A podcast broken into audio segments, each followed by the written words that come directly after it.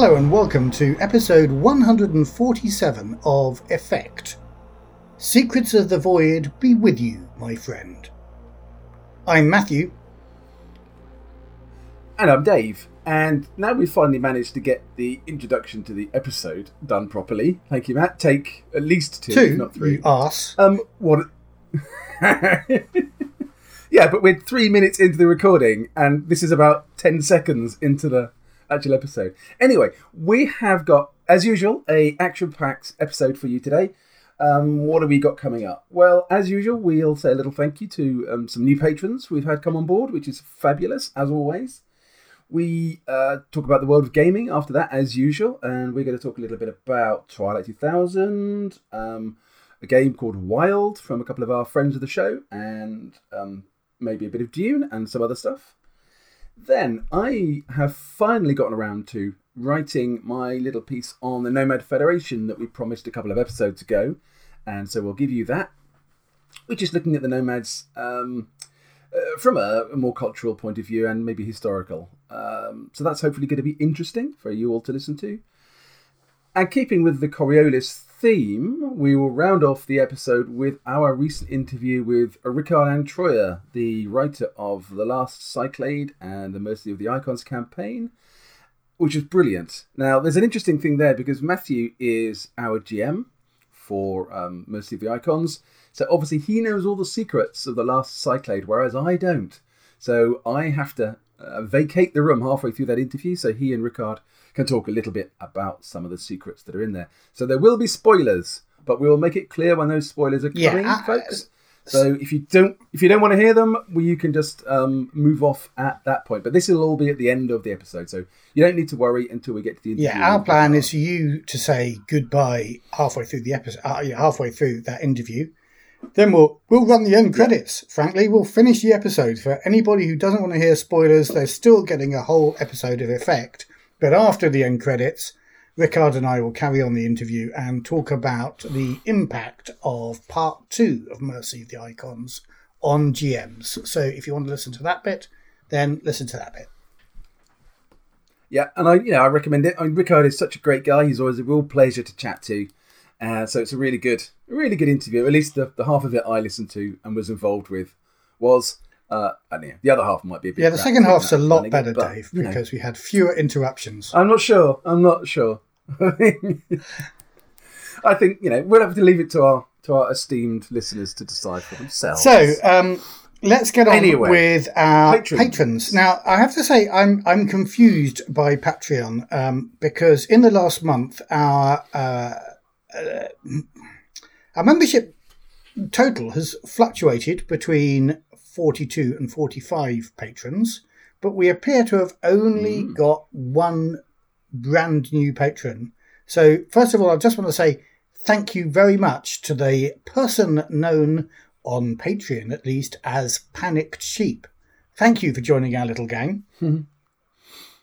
thank you. It's always good to have more panic sheep in our gang. And as to. Thank you. who the other two are, I'm not entirely sure. I can't work it out from the list. I think one of them might be our friend Andy Gibbs, who um, is having trouble with his credit card Ah, and yeah. and has frequently tried to support, and then his credit credit card company have decided that Patreon and Patreon looked like a dodgy group of bastards or something, and um, cancelled his transactions. uh, and I think he might have put some new credit card details in, and maybe has effectively become a new patron, but patron has recognised him from being an old patron. I, I have no idea. Anyway, Andy, thank you very much for um, sorting out your finances for us and contributing uh, not just your voice, yeah, but and- also some hard cash. And, and Andy, yeah, thank you for just And being a lovely guy. Just for being a lovely guy. Exactly. So yeah, they're the only two um, we- patrons I can see to name. Uh, there may be a third one, and maybe um, that will be evident next month, and I'll have to say his name. We had this mix-up actually uh, a couple of months ago as well. Something a bit weird going on with Patreon's interface, I think. But um, anyway, that's enough for patrons. Okay. Thank you Um, to all yeah, our if- patrons, of course, because No, it's no. really great. And we sent out some swag um, we sent out some of our special Patreon badges to all our patrons who uh, gave us their postal address. And if you haven't and you'd like a badge, drop a postal address in the messages to us in the Patreon format, in the Patreon um, message center, Yep. and we'll pop one in the post to you. Yep. A couple of those have come through broken, so I'll send out a couple of replacements to those two people. And we've also sent out some nice swag for our top level patrons as well. Yeah. But yeah, I'd just like to say um, if you are the mystery patron, um, thank you very much. Uh, anyway, even though we can't find out what your name is right now. But I think that sounds like an excellent title for either an episode or a troubleshooter scenario or something. Yes. The mystery patron. We need to find out who Yeah, it is. now that could work in a whole bunch of our brands, isn't it? The patron mystery could be a, could be Yeah. Loop one as well. yeah, it disappeared yeah. Or it could be from the anything, face of the earth. Cool, cool. But thank you, yeah, as Matthew says to all our patrons, as always, it's wonderful, uh, your support. Brilliant.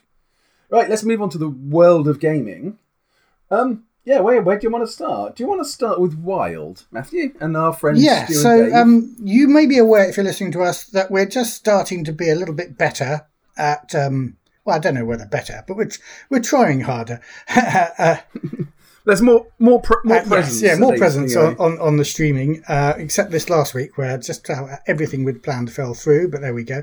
Um, uh, but we did the week before last an interview with Stu Goff and with um, uh, Dave Chapman. Dave Chapman. Who's, I was trying to think of his um, uh, Twitter title, Autocratic. Um, and they have, Yeah, they're coming, oh, I think they coming to the very end of their um, Kickstarter campaign for Wild, which we talked about before, but um, I think it's worth talking about again. And uh, Wild is a kind of Inception styly uh, exploring dreams game uh, that's really had quite a successful run through Kickstarter. So I think they've hit all their targets and um, they're going for the last one. Let me just I think they are. They just they're just pushing for the last Yeah. stretch goal. I think. Um, and- Um, when I when I last checked yesterday, uh, that last stretch goal is. You can't remember. Neither can I. I don't. But well, I off the top know they, head, I don't they were quite to look it excited by it. So I'm gonna I'm gonna look it up on. Um, Mm. We'll edit out some of these pauses and um, So, so yeah, so sadly, I, I wasn't able to make the interview at the last moment, um, but it sounds like uh, Matthew and the guys had a really good chat. But it's yeah, it's an interesting concept, the the idea of the game, and um, the only reason I I personally haven't backed it is simply that um, you know economic reasons at the moment. I have to be a little bit more careful on um, on how much I we've got to be a little tight here. But yes, but- there's uh, so But it it look it looks great, and it's it's it's doing really well as well. I think. In yeah, I think it's it? pleasantly surprised both Stu and uh, Dave Chapman, um, and uh, they've they've really got all the stretch goals they wanted, and I don't know. In fact, um, yeah, they've reached their last stretch goal as well, which is the dust cover for the deluxe edition. Which I think they only did so that I would Cool. up my pledge again to the deluxe edition because I said that I'd only lowered it because I like the artwork on the standard edition. So um, I'll have to look at that in the next couple of days and uh, see whether I'm going to do it. Three days more to run at the time of recording on that one, uh, and it's a very nice so looking that book. so that will close on so that will close on the 14th is that right which will be monday uh, yes, Monday uh, the Monday at two p.m. Greenwich Mean Time or UTC. That will finish. yeah So if we get this out this weekend and you listen to it, then then join us there. So um, that was a great interview, and uh, maybe that's a good time to. Uh, the, Dave Chapman said, "Oh, did you also want to speak to Andrew Peregrine?" Um, and I Hmm. said yes. Good good And segue good we are in contact with Andrew Peregrine. We haven't yet fixed a time for an interview, but one of the reasons why uh, Andrew, who is a storied British creator of role playing games, he's had his hand in all sorts of games that I've really enjoyed. yeah Uh, very much um, kind of on the scenario writing side as opposed to core stuff and uh, the stuff I've particularly seen his name on. But um, he's got a, a, a small Kickstarter out himself for a game called Opera House, which is about running a theatre, which Andrew happens to know quite a bit about because that's his day job. So uh, Yeah. uh, uh, I, I've placed that just at the PDF level because um, it, I think, you know, well, you know, as you say, money's tight. But uh, I'd like to get a chance to talk with Andrew, and maybe we will next week before his Kickstarter finishes. Hmm. And So I haven't looked at Opera House yet, and um, uh, I I will have a look now. Do you know how much longer is left on the Kickstarter I can I can one? I can look it up here because I have Kickstarter open right in front Cool. of me, and there are nine days to go. On I think Opera House. it's nine. Okay, cool. So I, I'll, I'll certainly have a look at that, and I might chip in for the PDF version as well potentially because that I quite like the idea of you know a role playing game in that kind of setting because it would change the. Well, I don't know how Andrew's going to going to present it, but to me it would change the sort of role playing dynamic into something much smaller and more personal rather than something Yeah, really no, it- grand. Which is which really which is really attractive to me. I like I love that idea of more focused and intimate sort of role playing on on on on kind of character motivations and issues that are are, you know, are equally important to that character, but they're not universe sweeping. And it's quite nice to have a game. yeah, it's like Star. Trek's bottle episodes, as they called them, where they got a very small budget, Yeah. so it was all based in a ship or part of a ship, even, and a couple of actors who are having to, you know, have a really personal and intimate um, carry storyline. the, Yeah. carry that show. Yeah, exactly. Yeah. So that looks really good anyway, and I'd like to have a chat with him. And partly because his other big news is he is involved in something else that was announced this week, in fact, yesterday. Well, not announced, we'd heard about it before, Another- it pre-orders started yesterday, and that is from Modiphius. And that's Dune, which is another excellent segue, Matthew. Your segues in this I'm on fire, are aren't I? just they're, they're, they're as good as they've ever been. In fact, this is the best. This is the best example of segueing I've seen from you ever. Well. If segueing is actually a word. Um, but yes, Dune. Oh yeah. So now, um, yeah, this is this is much anticipated, isn't it? So I I think my my one concern with it is that it's the two D twenty system. We're not I don't major fans like of 2D20. much. uh, and interestingly, Uh. um, I'm probably not. I, I may be breaking an NDA here, so but uh, I don't really think I, I am Ooh. because um, a friend of mine was playtesting that, and so we all signed NDAs, or he signed on our behalf, um, and then then you know sent us the rules, and we started. Um, we we chose characters, and we we ran one session until it turned out that she didn't, as GM, she didn't know anything about Dune, and um, Okay. and so that kind of collapsed there. I think she got very uh, self conscious about her GMing style, um, and I we never explored any more. And of course, you only got uh, with, with with that sort of playtesting thing. They sent you the basic rules to begin with, and every adventure sort of adds to the rules. So I don't know really how the two D twenty system has been adapted to fit the setting, uh, but I think that's going to be quite Yeah. important you know what I uh, although I'm more of a fan of 2D20 in Star Trek I know you're not a fan of 2D20 Star Trek I'm more of a fan of the 2D20 system in Star Trek than I am in Conan and we do have uh, among our patrons Yeah, very big fans of Conan 2D20 but yeah. So I- I've never, I've never, I've never played Conan, um, or John Carter of Mars, or any of those, and I know there is a slimmed down version of two D twenty In John Carter especially, yes. Carter, which I think, which which I think can only can only help. But the, I mean, the core mechanic is fine. The rolling two D twenty and gaining extra dice and momentum, all that is fine. Actually, I, I don't mind that at all. I'm not a huge fan of threat. I don't think that's particularly good. Um, I, I think it carries the same problems that darkness points can, and darkness points can be a difficult thing to manage well Yes. for a GM. I think as well in Coriolis.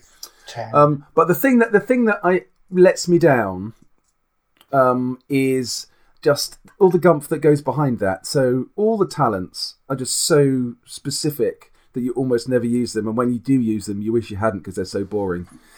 The The value system is good, but it's it's arse about face in my view because you you have to challenge your values to do stuff and that's fine but actually if your character if these values are deeply set in your character having a scenario that genuinely and credibly challenges that value is really hard for the gm to do if you've thought about your values in any kind of hmm. deep sense and then you. I mean, the thing I do like is focuses. I think focuses work quite nicely, which increases your crit chance. I think that's good, but the rest of it is just too much of it, and it's not it's not terribly well focused for me. Apart from the focuses, the which is a real focuses pity 'cause I- focused, but the because I love, uh, which is a pity because I love Star Trek and the books are just beautifully done, and I've got quite a lot of them simply because I like having them on the shelf and I like reading some of the background and things because they're really nice. Good, you know, they're beautiful things to have in your hand, and I have really enjoyed the campaigns that I've played. But I think that's probably been more in spite of the deeper rules than Yes. because of. So, so Dune, I I love Dune. Read all the books, seen most of the stuff um, that- that's been produced on TV and film. It, you know, it is deep and it's um, uh, it is broad. Yeah, interestingly, I think one of the I- thing, one of the accusations I've seen thrown at Dune is, well, you know, it's a very small story. Well, it's a big story, but it's a very focused story on Arrakis, and uh, Yeah, can you make a campaign out of it? I'd argue that you can probably more easily make a campaign out of the Dune universe than you can out of the Alien universe. But I think they have. I think they have similar problems Mm-hmm. actually, because the Alien universe, for most people, is quite narrowly focused on Yeah. kind of the main movies, and the, the Dune universe, for most people, is focused on probably you know. Oh, absolutely. For book. me, I I, Um, I I I might be being sacrilegious here, but I thought everything else apart from the first book was almost unreadable.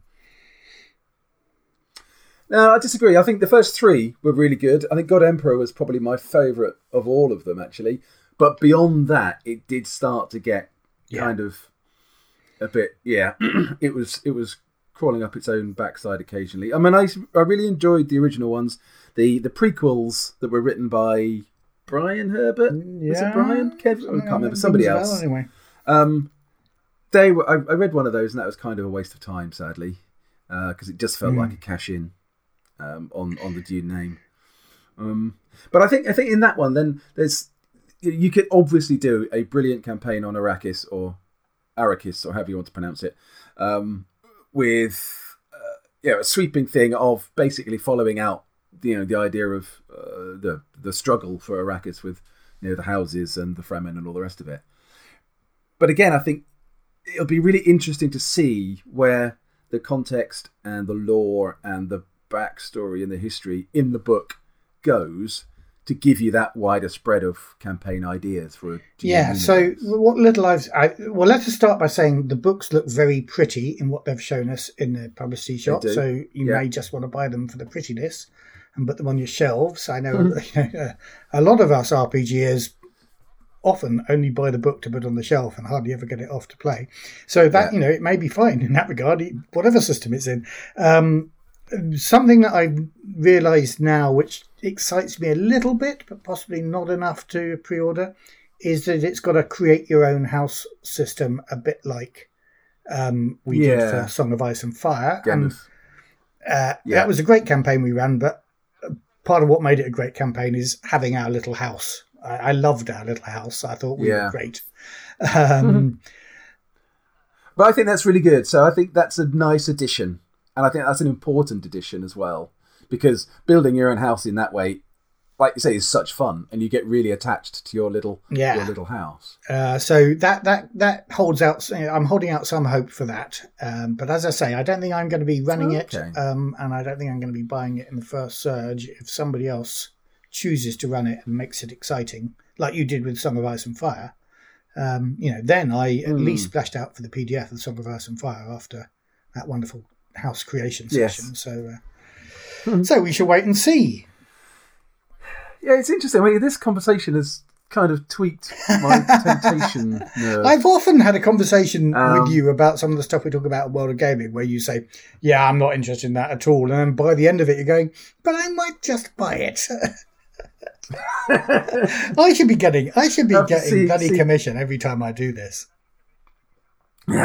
maybe maybe there's some ideas for um for Christmas presents. Maybe. But one of the other things, and maybe it's something we'll try and uh, do next week on the stream channel, is I had a bit of an argument with our old friend Andy Brick about whether system mattered in such things, and I was arguing that you know that this Mm-hmm. should Yeah. the, the the 2d20 system should definitely be tweaked to reflect Dune and he said nah you can do it in anything so I said well do it for me in first edition uh, D&D he didn't do it in first D&D, edition yeah. because um, he hasn't got it uh, but he did a very early edition of D&D and uh, he's made a passable attempt at it. To be fair, so uh, I'll, I'll try and get him on the on the Twitch um, uh, to talk a bit about the new uh, Dune and his version. Yeah. Um, uh, next week sometime, and he wants to run a game at some point.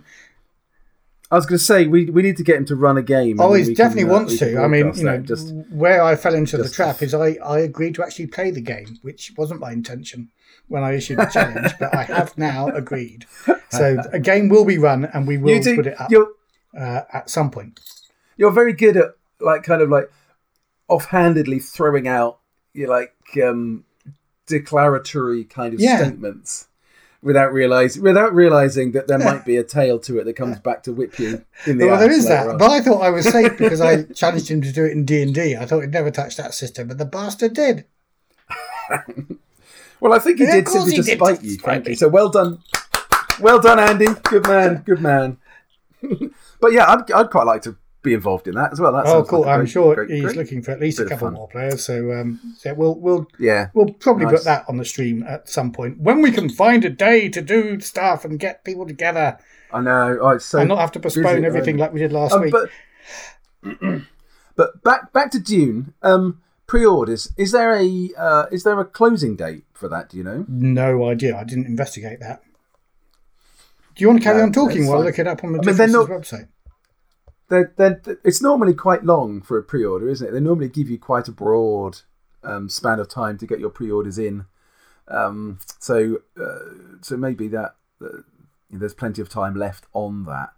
Um, but as I said, I'm yeah, I'm yeah my my my little devil sat on my left shoulder is kind of poking me in the neck with his little trident, saying, mm, "Go on, buy it, buy it," because I, I would be quite interested to have a look at it and see see what they do with the two D twenty system. And I mean, you never know; they might um, they might articulate talents in a way that I like more than I like them in Star Trek. Um, so uh, you know, should give them maybe give it give it a crack of the whip. And as you say, I I do often buy games when I've got no idea when I'm going to run them, just because I'm a role playing game collector, and uh, it's nice to have them on the shelf and have a look at what other people are, are producing. Um, I, just, there is, I can't see a, an end date, but uh, it's interesting to see that uh, the core rule book is 45 quid. Uh, there's a deluxe uh, Yeah. House Atreides leatherette, it looks like, edition for 80. But uh, for uh, values, uh, uh, in, in terms of value, for 80 quid, there's a standard Game Master bundle, which includes the core rulebook, uh, a set of dice, a player's uh, journal or something, and a GM screen. That, you know, that looks like quite an attractive value package. And for 60 quid, Hmm. there's a core rulebook, set of dice, and the player's journal. Uh, that's another reasonably um, good looking bundle there. I'm I'm less worried about the leatherette Yeah, edition on this. Generally, I'm not a big fan of leatherette, but Yeah. No, I wonder if they're going to do. Presumably, they do some kind of survival rules or you know, like um, travel rules and things. Because I guess if you're a lot of Dune is, is about being in the desert and, and surviving in the desert. So I wonder if they'll do something Yeah. specific around that. Yeah, Interesting. I can feel I can feel a purchase coming on, Dave. I, I should stop selling it Must to you resist. talking about the good Must value of resist. bundles. Um, Must resist. Yeah, 80, 80 quid wasn't the level I was intending on going at if I if I was going to go at all. But maybe, like you say, if it's uh, if you get a lot for that eighty quid, then it might be worth a stretch if I can pretend it's a Christmas present. Um, yeah, I'm just uh, interestingly looking at. We know how dice work, don't we? Um, well, just about. no, but in 2d20, a standard set of 2d20 um, dice used to give us a two d20s. Obviously, that's where it gets its name from, and then a bunch of d6 that had um, effects dice or something. I can't remember what they called them.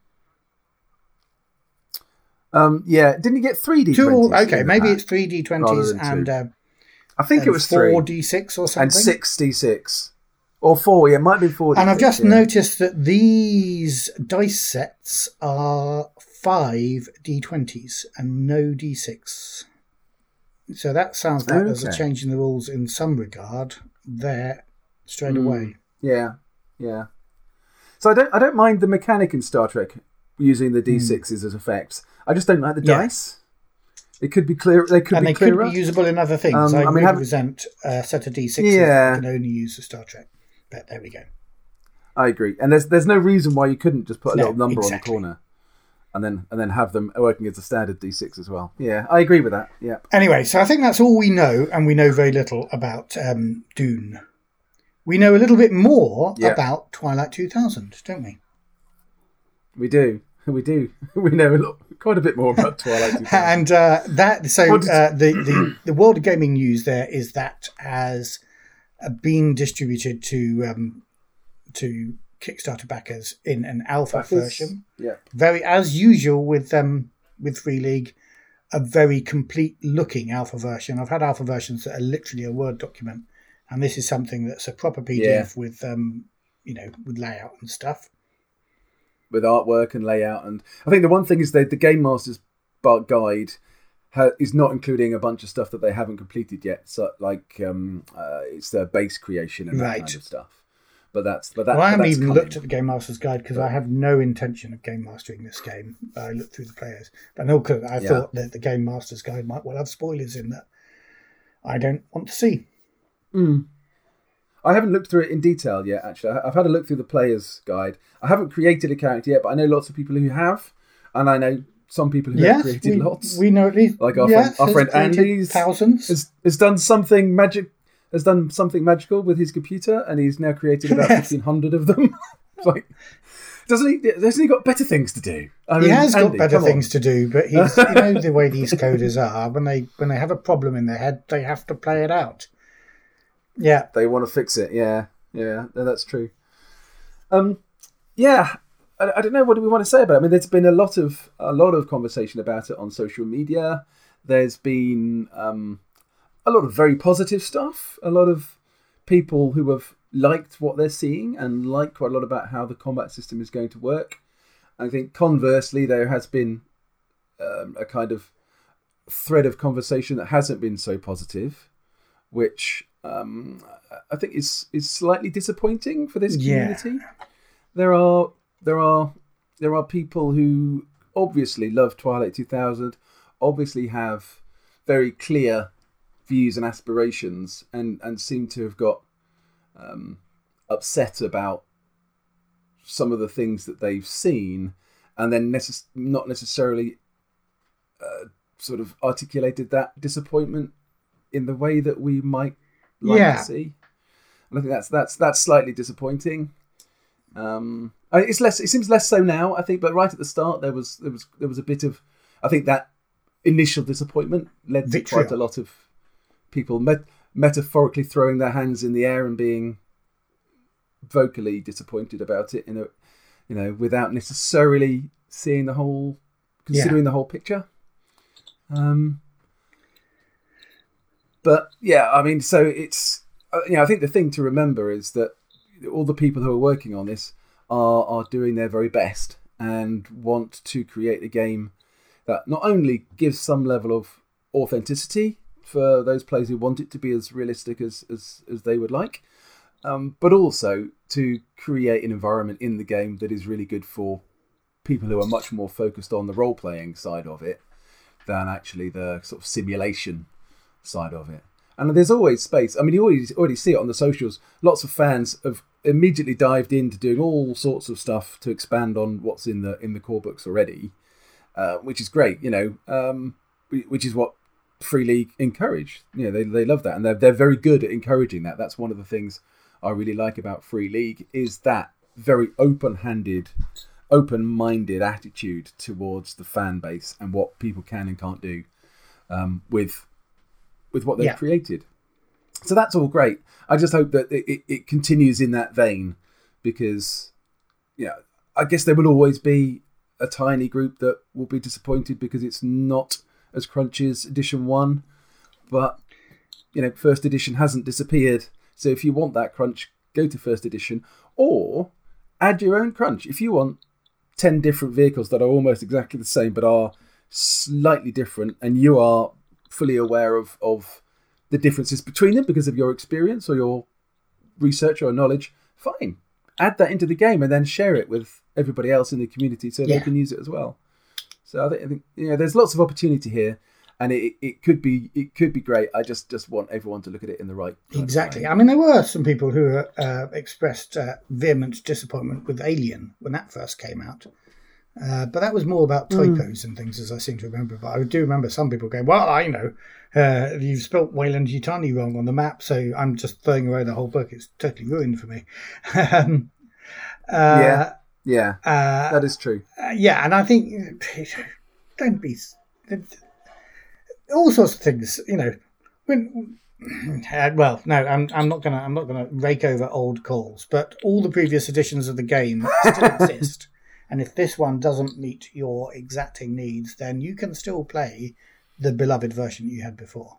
I guess. Yeah, and I, I- I can understand a disappointment for someone who, who you know played the first edition and loved it, and maybe had kind of forgotten about it over the years because they've moved on to do other things, and then suddenly they see Twilight 2000's coming back, and it brings back all that nostalgia and all that, all that hope for for for you know an updated version of that game. Um, but Free League have been very clear that this is going to be uh, you know a crunchier version of the Year Zero engine, but it's going to be based on the Year Zero engine, Yeah. which is simple, and it's uh, you know that's you know they they want to try and get the authenticity and the reality and the simulationist feel, but not at the expense of their system that runs a really fast, exciting. Yeah. And I think looking at it, um, I haven't really got in depth into combat, but it's from what I've read over the combat, it looks like it's going to be the most complex version of the system that we've had Oh, yeah. so far.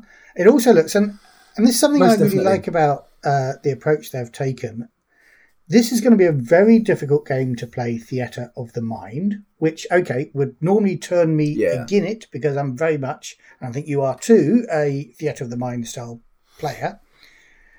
But Yeah.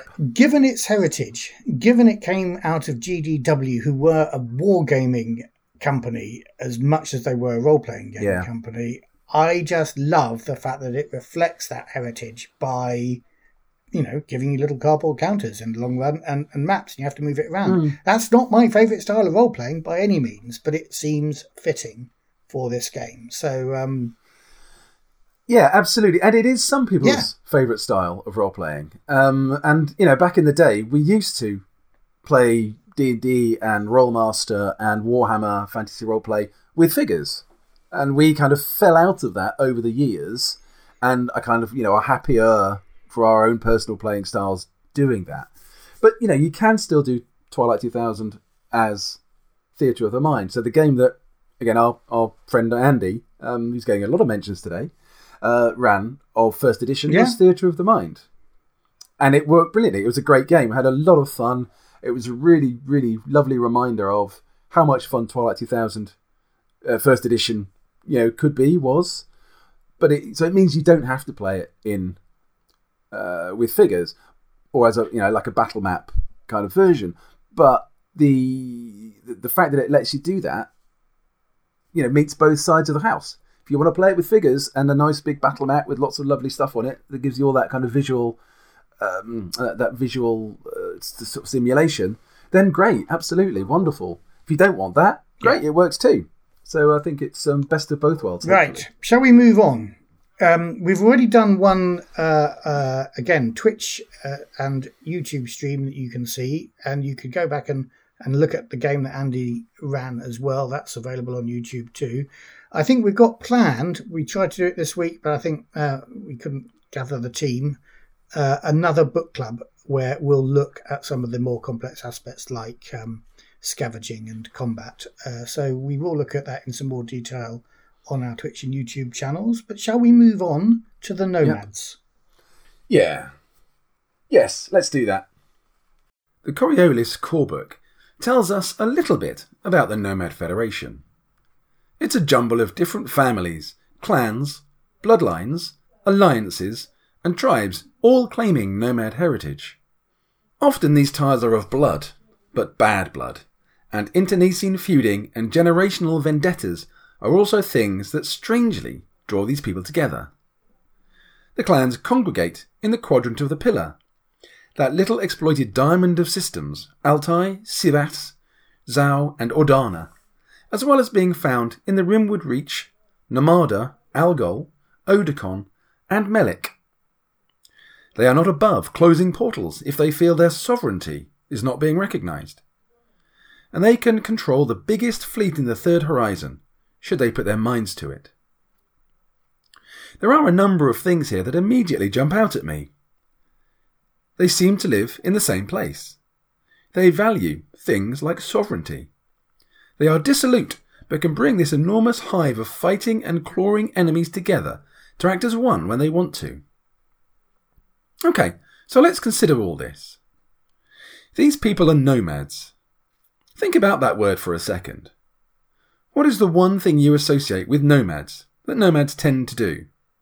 Well, they travel, of course. They don't have one place they call home, other than their vessel or their swarm, a home that moves with them. Now, they may well travel a set route, for good reasons. Nomads on old Earth would travel to gather food, or to move livestock in line with the weather, or some such reason. Often the land they were living on was poor, so moving on was the only option if the community were to survive. So I don't think the Nomad Federation really has a notion of sovereignty over anything, other than the vessels they call home. So I think that the clans of the Quadrant of the Pillar don't live there. They pass through. For some nomads, they may just rotate through the quadrant's diamond of systems, picking up food here, trading a bit there, building contacts and networks of allies they can draw upon wherever they may be when they find themselves in need of aid. But the older the clan, the more the wanderlust has them. Some make their nomadic living journeying through two or more of the established routes. Through the Mirren chain and the quadrant, maybe, or the Algol route and the Dabaran circle. But only the most ancient, earliest clans, like the Awal or Akdam clans, traverse the entire horizon, like in the good old days, in an elaborate route called the Altai Mirror. The route starts, traverses once, and then ends in Altai. It passes round the quadrant of the pillar, Odacon, and the Mirren chain, before rounding the Dabaran circle along the Kaf link to Melik, past the Baran and Kua, to traverse Altai again before turning to Namada and the Algol route. From there, the route returns to Altai to start the entire journey again. It has been known that some are born, live their lives, and die before the Awal and Akdam swarms have made even one single circuit. Over the years, the nomad folk of the Third Horizon have been systematically discriminated against by the First Come and then the Zenithians, and now both. Discriminated against and denied access to rich territory and fertile lands. And I think this is the real reason the Nomad Federation came into existence at all. Cast out, these, in the first instance, small bands desperately scratched a living from whatever they could find and survived by little more than their resilience and determination. They would come across other bands like themselves in their wandering. Occasionally they would gang together, but more frequently they would clash over some resource or another and fight. Sometimes these turned into murderous battles that saw many dead. At other times, the conflict petered out when both sides had weakened one another so much that they had no choice but to join forces with their erstwhile enemies, or both lose the so called prize they had killed and died for. And here you find the origin of the blood feuds and vendettas that plague the Nomad Federation to this day. Impossible to forget, but destructive to all they touch should they be allowed to fester. With such a wide and diverse community, it's no surprise that many nomad clans fell into their own evolved dialects. Over the years, this became so severe that some clans could no longer understand one another. To resolve this, the old leaders started to teach an ancient form of body language that allows those with the learning to say a few phrases through an intricate but highly disguised array of head nods, hand movements, and eye contact. It is the height of respect to greet one who is a peer, and the expectation, when greeting one who is senior, to use this language to welcome them, saying, Secrets of the void be with you, my friend. To maintain any kind of stability and have any hope of cross faction respect being given and received, the Nomad Federation in its earliest days started to build a rigid class structure within it. Wherever you were, whatever you did, if you were a nomad of a certain status, you outranked, or were junior to, any other nomad, no matter who they were or where they came from. Naturally, some clans have a higher reputational status than others, and some swarms are bigger and more powerful. But in the eyes of the nomads, that didn't matter. Your caste matters more. At the bottom of this culture, you have the Douloi, little better than slaves, but still nomads. The Douloi do what they are told, on pain of severe punishment, and have little or no freedom to decide anything for themselves. However, in the nomad culture, it is the responsibility of the elders and betters to look after and provide for them. It's a poor nomad who mistreats a faithful Douloi. And the Douloi are not prevented from advancement. A loyal slave with a long history of contributing to the good of her swarm or clan can hope for promotion to the next caste upwards. The wide community of trusted nomads, known as Anusia. The vast majority of the Nomad Federation are just this free people living as part of the clans. They live aboard ships that form a swarm, such as the great Kyber swarm that originated in Algol. But there are many smaller swarms too, of as few as five or six vessels. Each vessel's captain is titled Asabari, and this is the third caste within the Federation. Elevation to this level confers the right to be addressed as Asabari, and not only implies, and indeed requires, the command of a vessel, but also gives a seat on the Swarm's council. No matter how great or how minor your ship, if you are admitted to the Swarm as a captain of your vessel, you become Asabari. The best of all the Asabari in the Swarm is appointed, usually by election in council, so only the Asabari captains get to vote, or by right of might or influence, to lead the swarm and take the title of Padishah. This exalted level confers many privileges and responsibilities, and brings a formal personal responsibility to protect the Nomad Federation as a whole, and not just their swarm or clan. Naturally, human nature being what it is, some are more attentive of this responsibility than others. There is no one great leader of the Nomad Federation, and many of the older or more powerful Padishah leaders have taken unkindly to Abieya Gohushud's self appointment to the position of Nomad Federation spokeswoman on Coriolis. Such delusions of grandeur do not sit well with the well grounded nomads, and they sneer at her pretensions, while muttering that if she wishes to anchor herself to Coriolis in a way that's abhorrent to any true nomad, then so be it. Well, long term listeners will recognise that this is our second look at the nomads in general, and we're getting a bit more specific here. And this time we've actually written something down. So, Dave, when you put this on your blog, mm-hmm. we'll have to tell Nicholas, and he can add it to his index of our um, our looks at various um, nomads. Ah, um, yes. But it's yeah. great. Uh, you know, last time we talked about it, what our conclusion, our overall conclusion was that the nomads are a perfect sandbox. That if you want to do anything that's a yeah. little bit different from the, if you like, you know, the accepted Coriolis law, then you can find a group of nomads somewhere in the third horizon who are doing that thing and behaving that sort of way. You can have wars, you can have um, diplomacy, diplomacy, you can have all sorts of stuff involving the nomads that you know doesn't necessarily impact on the wider horizon, but could do. You know, they are, as you say, powerful mm. enough when they get together to be the biggest fleet in the horizon. And they could be, if they weren't spending so much time squabbling amongst themselves, a major political force. And, you know, maybe, maybe that's what they will become. No spoilers here, though. Hmm. Um, so yeah, I love all that, and you know, we, we, we've just started playing your campaign, and some of your research has come out of the fact that we all said as players that we wanted to be nomads. Um, yeah. So, and this is this is all great. Um, I just wanted to ask you whether this fits in with some of the hints that we've been getting in Mercy of the Icons that the nomads, or at least the Mogul nomads, claim to have come from the Second Horizon. And I'm not sure whether they're saying this mm. is via portals or whether they came the, if you like, the long way round um, from the Second Horizon. Mm. Yeah. Um, and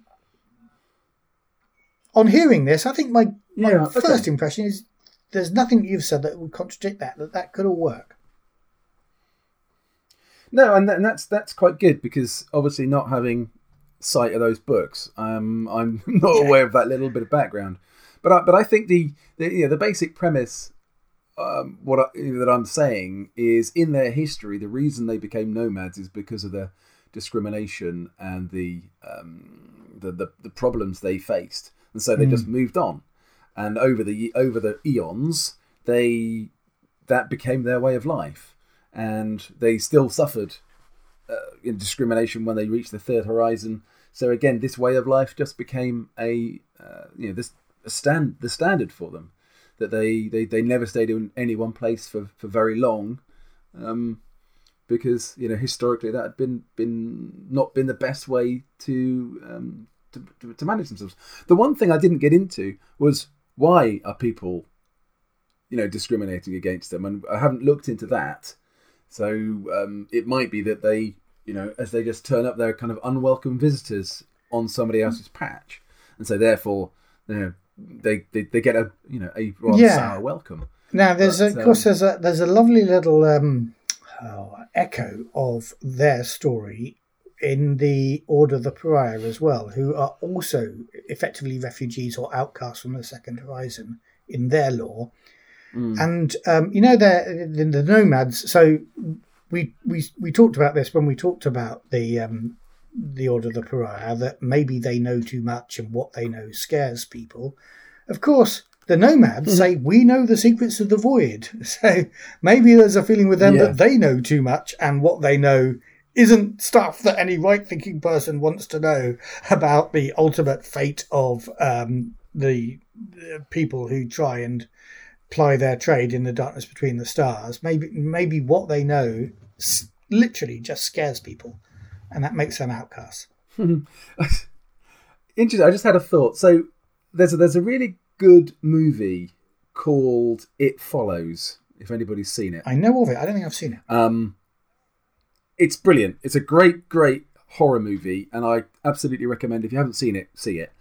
Um, but the premise in that, which is uh, basically for various reasons, this evil spirit will follow somebody, and I just thought uh, maybe the, the thing the thing that the, the nomads know is that if you stay in one place for too long, the darkness of the stars begins to sort of gravitate towards you, and it draws the evil of uh, you know all the bad karma mm. in your direction. So actually, how do you dispel that?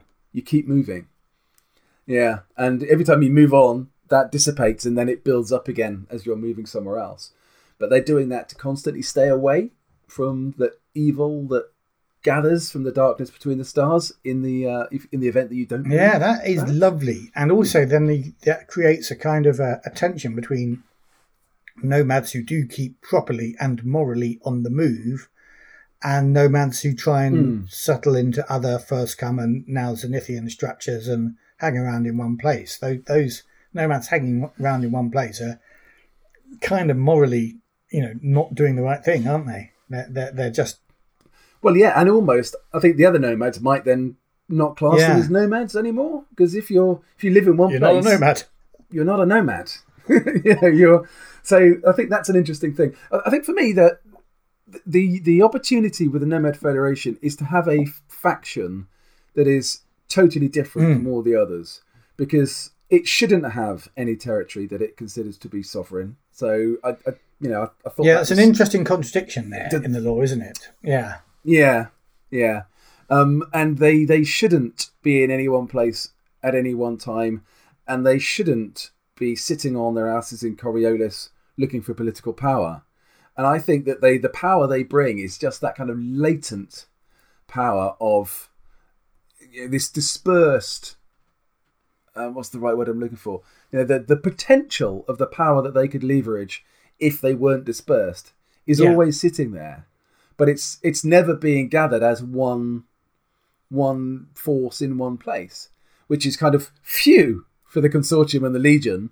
You know, let leave them traveling around the, the horizon. Let them get on with it. That's fine. Off you go, guys, because then they're not a political or military threat. Um, and I think in that sense, it gives a really nice different feel to to the to the faction as a whole. Because I really like the idea that they're constantly traveling and you know, and that might that might be great in one sense for a campaign because you you you move your group of nomads around the horizon, and it doesn't mean they're stuck on that. They can, they can obviously go and do other things. They might get ahead of their swarm or Yes. drop yeah. behind their don't swarm need to or take a detour. swarm all the time. But they but they still come back to that swarm because that swarm is taking a certain route in a certain direction. And I, I really like that. I think that really hits the, the, the nomad feel right on the head. Yeah, absolutely. And and you know what it does. I I, I accuse them of squabbling amongst themselves, and that's why they couldn't get together enough to um, be a big impact on the horizon.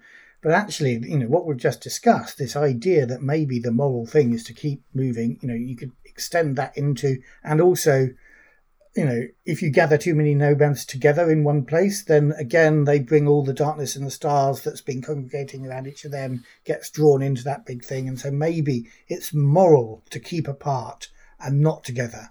Um, Yeah. in, in the nomad viewpoint, Yeah. and the uh, the uh, the consortium might think they're lucky that they don't do that, and might despise the nomads for um, for the, uh, for not getting their act together. But actually, the nomad point of view is, you know, we're saving ourselves and frankly, you guys a lot of heartache if we get together. Yeah, Um, yeah. So yeah, I'm loving that. And as you Yeah. say, the beauty of the Mhm. nomads is everything you've written, even though you haven't seen some of the stuff in Emissary Lost Part One and Two, it fits perfectly.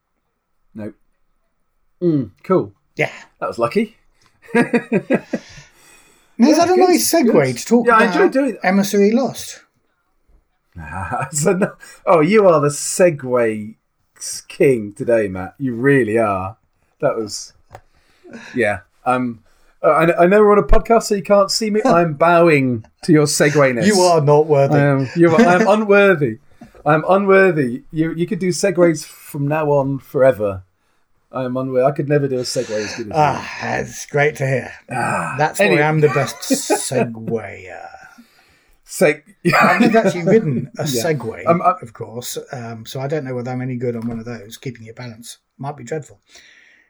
Um, but yeah, No. we do have now the interview Yes. we recorded uh, well over a week ago now, I think, actually. Or was it last week? I can't remember. just just just over a week ago, wasn't it? It was what nine, seven, eight days ago. No, it's days Friday. And we recorded it on a Friday, so it's exactly a week ago. Did Yeah. we record it? Oh, we did. We recorded this Right. interview a week ago. So Shall we listen to it? Oh, no. Actually, you're going to leave and say goodbye halfway through the interview. But then, since then, we've remembered that we're not going to see, or uh, our, our, our listeners are only going to hear Destroyer of Worlds between now and uh, the festivities of various sorts. So you're going to wish everybody um, happy holidays, I I, guess. yeah. Thank you. Yes. Um, yeah, so thanks for listening, everybody, this year. It's been brilliant as ever. Thanks for your support. Um, have a wonderful Christmas. Have a great new year. And here's to 2021 being a lot more, a lot calmer and a lot better for us all. And maybe some more face to face Have a gaming. great That wouldn't go Christmas. amiss. that would not go amiss. But yeah, with that said, um, let's go straight to the interview with the lovely Rickard. We've got a very special players in the hammam. It's not players in the hammam, it's a creator in the hammam now, and it's Rickard Antroia. Hello, everyone. Welcome, welcome. Now, the last time Dave and I uh, talked with you, we were, it was pre COVID. It was two years pre COVID. It was Yes. coming up to Christmas a couple of years ago, and we were actually in Sweden, all huddled around what was then effectively the corporate offices of Free League. The, uh, Yeah, it was a pub, so That that's pub. Yeah. the best office there is. yeah, exactly. Um, and so uh, we may have asked you this question then, Rickard, but we probably didn't give you time for a full answer. And we ask all our guests to tell us about their life in gaming.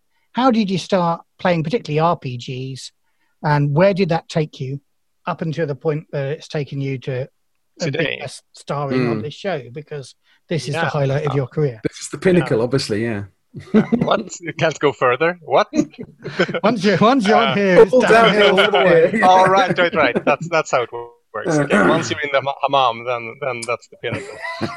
Uh, yeah, so I'm like I I think like um, most people who stuck to role playing games in Sweden um, actually grew up um, during the 80s and early 90s and um, had um, older older siblings uh, who Mhm. bought role playing games, and it was. um either Mutant or it was uh, Drakar och, uh, Demoner or someone of these kind of. Oh, it's either fantasy or post-apocalyptic. That's essentially how Mm. it starts. So I have a four-year-old brother who started with uh, with these games, and um, I was the annoying little brother, kind of just butting in, um, and uh, embarrassing him.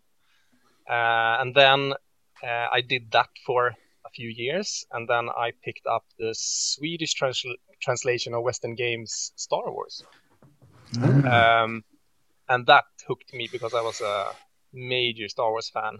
Uh, so that hooked me hooked me big time. So I think that was what actually got me into uh, GMing, and Hmm. uh, I pestered all my friends with it uh, for for years as I grew up. Uh, we played uh, predominantly that and um, this um, cyberpunk version of uh, Mutant that uh, also Mm. existed. The black box, it's referred to. Ah, cool. as, Um, also the Swedish version.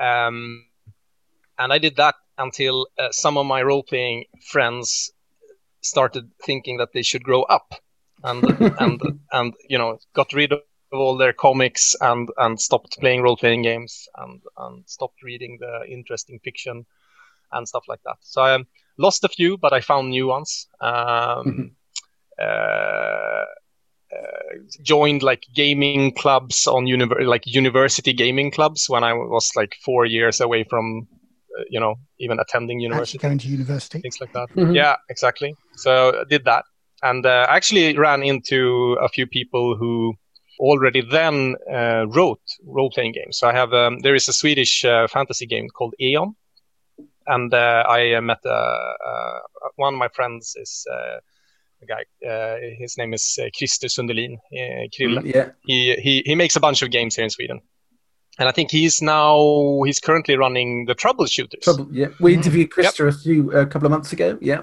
It was great Yeah, to chat. yeah. yeah. Yeah, so, so I think I figured that you could actually write for role playing games, Yeah. Mhm. uh, you know, by, by, because we tested his stuff all the time. Um, so we did that for a long while and actually didn't play any regular games. We played his stuff for for, for a couple of years, um, and then I grew up, had to you know uh, move, uh, study, uh, start work, and all of that stuff. And eventually, I ended up in the um, and I had a long kind of um, pause from role playing Mm. games. We tried to keep it up, but we were spread like all the friends. We were spread out. We tried to have this like uh, once per month. Everyone went to a city, and then we had a weekend of gaming. Uh, we tried to hold that up for a year, I think, and then that failed as well. Mhm. But then I started. Uh, so my my day job is uh, computer games, uh, and have been for many years now. And um, turns out there's a lot of uh, role playing game nerds in uh, computer, game game. industry for some weird reason. I also think the only reason I got the job was actually because all of this kind of uh, experience I had coming out of role playing games, making maps, trying to kind of figure out narratives, all of that stuff kind of just led me into that industry instead. Cool. And so so that kind of reignited everything in, uh, and I started playing. Um, uh, a bunch of different games. So like we played uh, One Ring and uh, some some other stuff along the way. Never kind of dwelled too deeply into D and D, but uh, uh, played it for a while. Um, and then at some point, um, let's see when that like I think Mutant Year Zero came out, and I was a little bit intrigued by it, but I never kind of figured out how to play it because it was like so there are markers and cards and, and stuff like that, mm-hmm. and it was like it was very close to board game for me, and I, I, that wasn't how I had played role playing games before, so I kind of let it be for a while. I had the same experience around the same time. I, I had a look at um, Mouse Guard, and I was like, mm. "What? It's super narrative, and I don't understand how I'm gonna play this the way I usually play role playing games." Uh, so I also kind of put that on the shelf as well uh, mm-hmm. for a, for a while. And instead, I dove straight into Shadowrun, and I bought all the books, right. and I kind of you know you know figured out the rules and kind of went with it. And then I had like prepped for months and had my first adventure with my with my with my crew, and it just didn't feel good at all. Okay. We had this combat session, and then when we that lasted for hours and hours, and then when we figured out how much time had passed in the actual game, it was like ten seconds or something. yeah, and I was like, yeah. I, I, so I, I actually, um, you know, hit the wall a bit uh, with that one. I just put all of that in the shelf, and then I started hmm. kind of leafing through Mutant Year Zero, and I started leafing through Mouse Guard, and I started like huh, this board game stuff and this narrative things and these mm. things, like maybe I can actually GM in another way. So I think that that that actually took me to a point where I started um, investigating these kind of smaller games, mm. not the kind of traditional rule sets. Um, and um, around that time was when the Kickstarter for uh, for Tales from the Loop came out that mm. that, that fall, and I got hooked big time because I'm a I'm I'm a huge fan of Simon's hmm. um, paintings. Yeah. Um, uh, and his his mind, I think, uh, to a certain degree, the nostalgia of that. Mm, yeah. So um, so I dove into Tales from the Loop uh, and the alpha, and then I started. Uh, I built a campaign around testing it. I started kind of making stuff for my own GM screen and started pestering Free League a lot. Like, wait, that's like the stalking level of, of pestering, I think.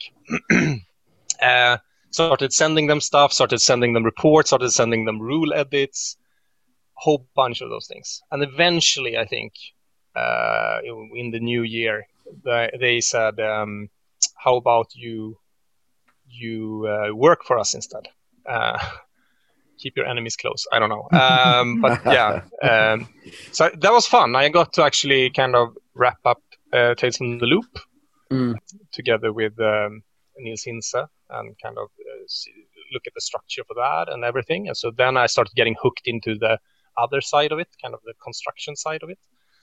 And um, I think it was like one or two months after that that um, Kosta approached me and uh, said, uh, we, "Well, we have a project for you that we think you you could do. You could uh, could you be the editor of um, uh, Mercy of the Icons One? Mm. This campaign that has been kind of drifting in the yeah. darkness between the stars for ages and ages and ages. um, would you want to kind of have a look at that? Uh, so I picked that old material up, went through it, and uh, here I am no, but it's, it's like I, I, essentially fell in love with Coriolis. Uh, mm. Kosta actually GM'd my me and my uh, group after I pestered him for a while on a, a role playing convention uh, in Gothenburg here in Sweden. And after that, I was like, okay, this is this is a this is a really fun game. This is a really mm-hmm. great way to do sci-fi. So I got mm. hooked in that because I'm I'm generally in movies in everything. I I, I uh, both for when it comes to fantasy and sci-fi, I'm a bit allergic to certain tropes and and um, uh, kind of the chrome chrome version of sci-fi or uh, things like that. Um, I don't really like it. I think it needs to be something that has a human aspect to it, and if it goes too far away from that, if it strays, then it's not interesting anymore. Mm, the same yeah. with fantasy. If it, if it doesn't have the, a good motivation to why I do these things and, and a good blend of how the characters inter, interact, then it's not then it's not fun for me. Uh, and for me, Coriolis was a perfect Mm. kind of um, sci-fi blend to Mm. uh, to dive into. So when That's you why I'm here.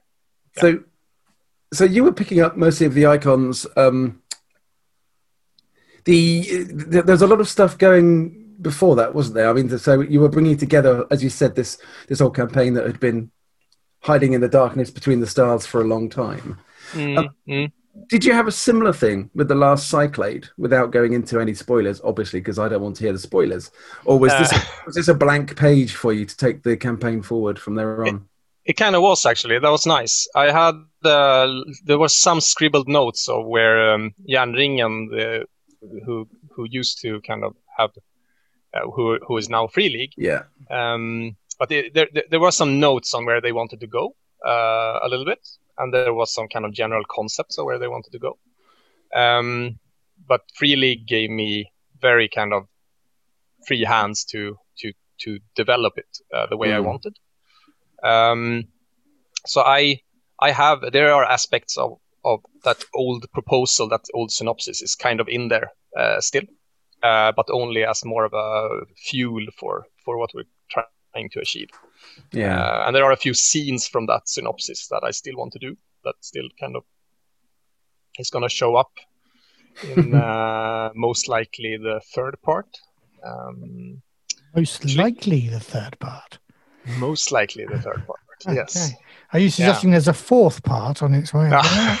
we'll see if I use it, but uh, but I, there are some cool stuff that I really would, would like to um, Cool. um, hit hit the players in the head with. So uh, so I think that could be a fun fun thing. Uh, no, so so uh, to put it shortly, I, I would say like Mer- Mercy One was um, a bunch of different authors had kind of worked with the material over a few years. Uh, so there was a blend of many things. When I Yeah. went in and edited it, I kind of uh, tried to clean it up and just try to make it sense, but also kind of plant plot lines and and also attach it. We uh, actually attached it to Ghazalis as well. So when that was published, remade and published, we actually integrated it so that it had uh, hooks into uh, Mercy of the icons. Right. Ah, now this is very interesting because we've just been playing this. One of our patrons, Millie, has been running the game with the Red Spider Network. I'm the cameraman, um, and just just this morning finished Yeah. uh, uh, Ghazali, and um, um, and particularly. Uh, she read out quite a lot, a long bit of box text, which she said, you know, she doesn't normally read out box text, but this important sort of dream that she had. Yeah. Again, I'm being very careful here not to describe it too much. Not today. to And I thought- spoil anything. They put that in Ghazali, so he knew in Ghazali what was going to be happening in part two of Mercy of the Icons. Yeah. that blew us We- away. yeah that that was so i planted stuff in Ghazalis uh, both when it comes to the thing you're after I'm not. When let's ignore that thing. Forget that. yeah, Yeah. and maybe there's a dream yeah Mhm. and both of those are uh, intimately hooked to to the campaign um, but i'm thinking also it's a little bit like um, so, so- um, i saw an interview with neil gaiman at some point and he said that Mm. when, he, when he had done sandman he had done a pretty cool thing he didn't know if he would do or get to do all of the episodes but in the first very first issue kind of the very first comic uh, Sandman has Morpheus has a chest, and in that chest there is just these tokens, these things from his all of his adventures, all of his travels, all, like it's a box of memories. Mm. And what uh, Gaiman did was uh, uh, he um, he in- instructed the artist. It's like here's a list. I have a list of fifty things, like an eye with golden, you know, a golden frame or whatever. It's Mm. like a bottle of wine, whatever. And he just made a list of 50, yeah, 50 items. and then he said like, "I'll try to use them." So he just tried to be as varied as possible, and then he uh, weaved them into into the stories uh, later. Mhm. Uh, but that issue was already published, so he had to kind of come up with that later. And I, it's a similar thing here. I knew kind of where it should go, so um, there are a few things that was kind of weaved in that I Mm. knew that would be easy to kind of pick up on and just kind of elaborate, and they could go in multiple directions uh, with ease if I needed it to. So I think, uh, so yeah, that was cool actually too, because that was at the very last minute as well. It was like Ghazalis was ready to get printed, and I was going in telling uh, Christian, uh, who layouted the piece at that time and, and managed it. I was like, can I just add this text and this text really quickly? Finding that me half okay? a page. Yeah, exactly. Yeah, exactly. Can I imagine Can the look on his just face? Yeah. and I'm really happy we did that. That, that Yeah. was actually super, super good to connect those. That's cool. Um, Uh, we touched a little bit on working with layout artists uh, and artists, of course. Now, something that Dave hasn't seen, but I this isn't spoilery. Uh, the art in in in in this book. This In the book last got your, I'm side you got lane. your, now, your copy? the- Yeah. This the art in here is lovely. Mm-hmm. Um, now we also know that the artist Martin Grip is lovely, or at least one of the artists, I should say. We've Yeah. met him as well. Um, but uh, I I wanted to ask you about your sort of process in working with the other creatives in the book, particularly the artists, of course, but um, but all of them, like like layout and stuff like that. Yeah, um, layout comes in super late. So that's actually Mm. where I leave it to them to kind of start fiddling with it. And then I just become the annoying, you know, I I just correct stuff at the end. And then eventually they will have to just mute me and, uh, uh, and you know, print it uh, at Yeah. some point. But I had a very good. Um, uh, so one of the other artists is uh, Gustav um, Hmm. Ekelund, I think. Mm, Right. Yeah. He did he a does lot of the- the kind of Icons. Yeah, yeah. he does that. He did the icons. He did a lot of the location uh, shots um, uh, Mm. that you have in there, uh, ships and, and stuff like that. And Martin worked a lot with the kind of um, act, uh, the kind of the full page uh, Mm. stuff, pretty much. And Gustav also did uh, uh, the um, characters. Mm. Uh, so me and Gustav, I think, had the kind of the most, the closest relationship when it came to Hmm. this. Um, and I, I, I maybe not that like when I give directions to to an artist, I may uh, exaggerate with the reference images from from my different Pinterest walls. Mm. Um, but I think it's. Uh, uh, I mean, I, I go into super detail, and then in the end, he might do something that is like more, more kind of uh, lax, kind of uh, uh, have, have more distance to the target, and, Mm. and I think that's fine. I think it's it's the important part is just to get across like what what this really is um, that he's trying to uh, to capture in the end. Um, but that was a good that was a good relate. Like I'm so as this is one of the most beautiful things actually with writing. Uh, I think this is one of the things I love the most is that you sit in that boring kind of GDoc for ages and it's just text and text and text and headlines and and and sometimes you get to read some cool kind of uh, descriptive quoted text that you fall in love with etc uh, and you write the characters and you think about how they should be and behave and and you know look and all of that stuff and and I have quite extensive documentation on like how do all the ships look like Mm. uh, you know, uh, first come Zenithian designs, and like how do they blend in the Legion? How do they like all of these different Mhm. influences? So in my, uh, so like for me to not mess up uh, from my end, I have a, a long kind of list of kind of just how how all of these uh, intersects. Um, uh, I also have all the names of all the Zenithian families, even though not all of them have been introduced into the campaign or into the game fully. So I know Hmm. where everyone went, which factions they split into, all of that stuff. Hmm. Um, but that also helped uh, me when I uh, spoke to Gustav because then I could kind of like it's a it's a legion ship, so it needs to go in this direction. It needs to have these markings. do, do, do, do, do. Uh, so it's it's been it's been super helpful. But the cool thing is, uh, eventually, when we start getting to that point where it's time to just uh, uh, get this thing printed, then all the drawings starts coming in, Mm. and and you sit there with the boring text, and then you get I, I get this the new new energy when the, the drawings comes in because that's someone else's mind, the creative mind, going kind of going nuts with what I have written, and there is a really cool feedback loop in getting that back. That then you, you kind of inform yourself about the piece that you have done through someone else's eyes, and that is, I think, the first moment where that actually happens. Uh, the Mm. kind of the second stage of that is when when anyone kind of uh, you know w- when people started getting the beta PDF and you know seeing the response on on on uh, Facebook pages and uh, Mm. uh, communities, etc. But that first interaction with the illustrator is super important, actually, to just get the energy to publish. I think for me, um, it's super important.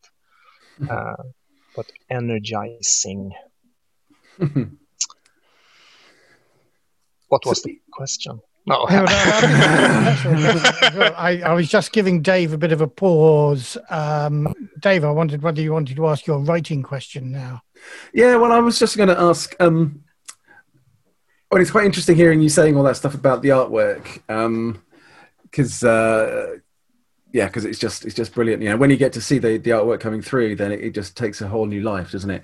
But I think my, my my question was, as as someone who's who's sort of worked their way into the the position that you have as um, you know writing all this great stuff and, and, and working in the gaming in, in the RPG industry, are there any tips or hints you'd give to somebody, you know, an aspiring writer, someone who's uh, who's just at the start of that journey and wants to break in? for, for the writing specifically, or, Yeah. or just to get into in, get into it, kind of. I think for writing, um, I think if there is there anything that you would, any lessons that you've learned over the last few years, apart from be a stalker to a company that you love, obviously. I think, you don't. um, yeah. yeah, well, yeah, it's worked, it's worked for both of us. Uh, I think I think the major part is probably that I kind of enjoy. So uh, for me, it's about setting scenes or creating places more than anything. I'm quite happy with my like when when players uh, and GMs get a hold of my product, uh, they can modify it like crazy. Yeah. But what I strive for is to expand the universe in everything I do. I think that's kind of my my goal. It should be about it should be about either presenting something about culture or about people or about conflicts or about locations. Everything is just a narrative for that um, at all times for me. Uh, so I'm trying to even in a very linear linear game uh, like um, adventure. Uh, the purpose of it is often to focus the lens on on a certain conflict or something like that. Um, And there needs to be, uh, I think, something that I want to take with me to Mercy Three is to be even wider with player choice. I think we try Right. to allow some player choice in in Mercy Two, but um, or a bunch of it. But I would want to go further with that, like more Mm. sandbox Yeah, almost to a certain to a certain degree. Um, um, what Yeah, I- else? I, think, and and one thing is that it's gonna get so boring sometimes, right? I think I think I think to a certain degree it's worth having these quotation texts. Uh, for me, that helps a lot. Like to Mhm. describe something from the eyes of someone who is in the world Mhm. uh, and, and and and it's almost like I'm writing for myself as a player, not not for the GM anymore. yeah, Uh, it it will become a tool for the GM if they want to use it, but I think it, it's nice when you write something. You write so much about the whole the details, the background, everything that the tool were like the tools that the, the GM is going to use. Uh, that sometimes you need to just find a, a space for yourself to also enjoy the product and the text as a player. Mhm. Yeah, Uh, so, uh, so I try to do that quite a lot as well. Mhm. Um, yeah. I, And- I think that's really good. yeah. I'm, I'm kind of similar. I think it's you know when you're writing stuff, it can get it can get very boring. But as you say, if you take yourself a moment to to look at it from the player's eyes and just even write a very short paragraph, um, yeah, kind of and I mean, if evokes you just the feeling that you want to evoke in that particular scene or that location. yeah, yeah, Um, That's that like really what's what's actually exciting about this space. What makes it a Mm. little bit like why would I want to go here as a tourist? Or you know, it's helps. like yeah, uh, um, yeah. I mean, Mhm. essentially, like if if you, if you find images or if you find a place that you would want to recreate uh, from from from our world, or, um, it's like how can I make a twist on it to make this really spectacular or something that's eye-opening or or Mm. um, exciting to explore, kind of. I think Yeah. I think that's uh, it's part of it. Uh, and then you were you were you were onto something there with just you have to also just write a few words. Uh, It's like even a boring day. I, Yeah. I, I pushed I pushed myself. I had like flow sometimes, but sometimes I just had like I need to write uh, a full Doesn't event. if it's rubbish. Uh, you just go back before and going- again. But yeah, but, but, you know, just you know, but before going to work in the morning, I have to write one event, and then Mm. in the evening I write another event, and then eventually I'll write a scene, and yeah, you know, yeah, it's like just forcing yourself to to write those paragraphs uh, is also important, I think. We should Mm. actually it brings me Yeah, on to correct. another question I wanted to ask earlier, and I I forgot, but I want to ask it now. So you work, you have a you have a proper job that that that gives you the money you need to eat and stuff like that. Uh, Yeah. Then then there's the writing. Yeah. Do you still get time? How do how do you divide your life up now, your or your leisure hours between writing for Free League, playing games, and do you ever have any time for friends and family and a social life and all that sort of stuff? Yeah, yeah. I, I cut down on playing computer games. I cut down on. Uh, uh, I don't play role playing games as often currently. I, I, Mm. That's kind of goes up and down. Mm. Um, but when now when I've had a in, kind of intensive period of writing, then I haven't played that much. So I, I actually look forward to playing a little bit more for a while and then kind of going back. Um, but it goes well. I mean, I don't have kids currently, so so that also allows me to to put some more more time into it. Uh, Mhm. It's also very fun. Uh, so I writing or going through rules or sitting kind of in the evenings it gives me a lot of energy, which means that it doesn't kind of tire me out. It's actually something that I want to, I can step off of my kind of day Mm. day job and do this for a while, and it's energizing instead. Um, it's it's funny. My wife often um, sort of complains that I'm working on my computer because I can set up in the corner of the living room when she's watching Mm. some rubbish, rubbish television, and it might be you know 11 o'clock on a Saturday or something, and I'm still typing away doing some stuff that I'm really enjoying because Mm. you know if I wasn't, you know, I, okay, I'm not working for it very much at the moment, but um, you know, I'd be doing it for fun if I wasn't Mm. doing it for other reasons anyway. Mm. Um, exactly. so it's uh, yeah, it's it's, it's nice. Um, I think I think Yeah, that was content comes from. yeah. Doing it for I, fun. I think you, you you should do it for fun. I think. Yeah. I, I think Mm. if it's not your main job, you should have like even your main job you should actually try to do for fun. But I mean, it's not always possible. no. Um, but but definitely if you do it as kind of a hobby, you, it should be for fun. But Yeah. that doesn't mean you shouldn't push yourself. I think that still means that sometimes you it's a bit tiring and uh, and, and and it's okay it can be because Yeah. that's a hurdle right and if you get over that hurdle and deliver something that you're really happy with on the other side then you have achieved something you've taken another step so i think it's still important to to push yourself a little bit in those circumstances Mm. as well set up goals for yourself essentially Good advice. So are you already stuck into book three? I am uh, I am in book three. Yes, in my head I'm definitely, and in my on my keyboard and my documents that I have here on my screen currently. I'm kind of in in three. I'm I'm in both. I'm in two places currently. I'm in Tales from the Loop, the board game, Mm-hmm. Mm, cool. uh, looking at scenarios and been working with Martin uh, on uh, rules and things like that. So that's one of the things, and that was actually just a passion thing. I was like, I started out helping out a little, and then I did the what I usually do, kind of bully myself into it and claiming that I know stuff about it, and then uh, trying to edge myself into a position where I can uh, influence the product. Mm. So that I've been doing, and then it's Mercy three. But I also wanted to uh, give a little bit of a pause. Uh, we already had the kind of synopsis and everything, and uh, uh, we know where we want to go with it, uh, even though even before uh, the the PDFs were released. Um, uh, but it's always fun to take a little bit of a pause and see how what what people react on. Mm. also see what people are talking about or get excited about, and what they kind of spin for the future. What, so I think I want to. I don't want to uh, be be in a position where I'm not influenced at all by that. I want to. Mm. There's a lot of cool ideas and and interesting concepts that uh, the community brings to this table, and um, I want to make sure that those uh, get to seep in.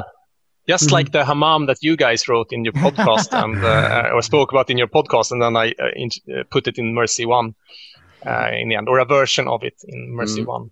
You know, because I was Dave's character just tried to beat up the owner of that hammam.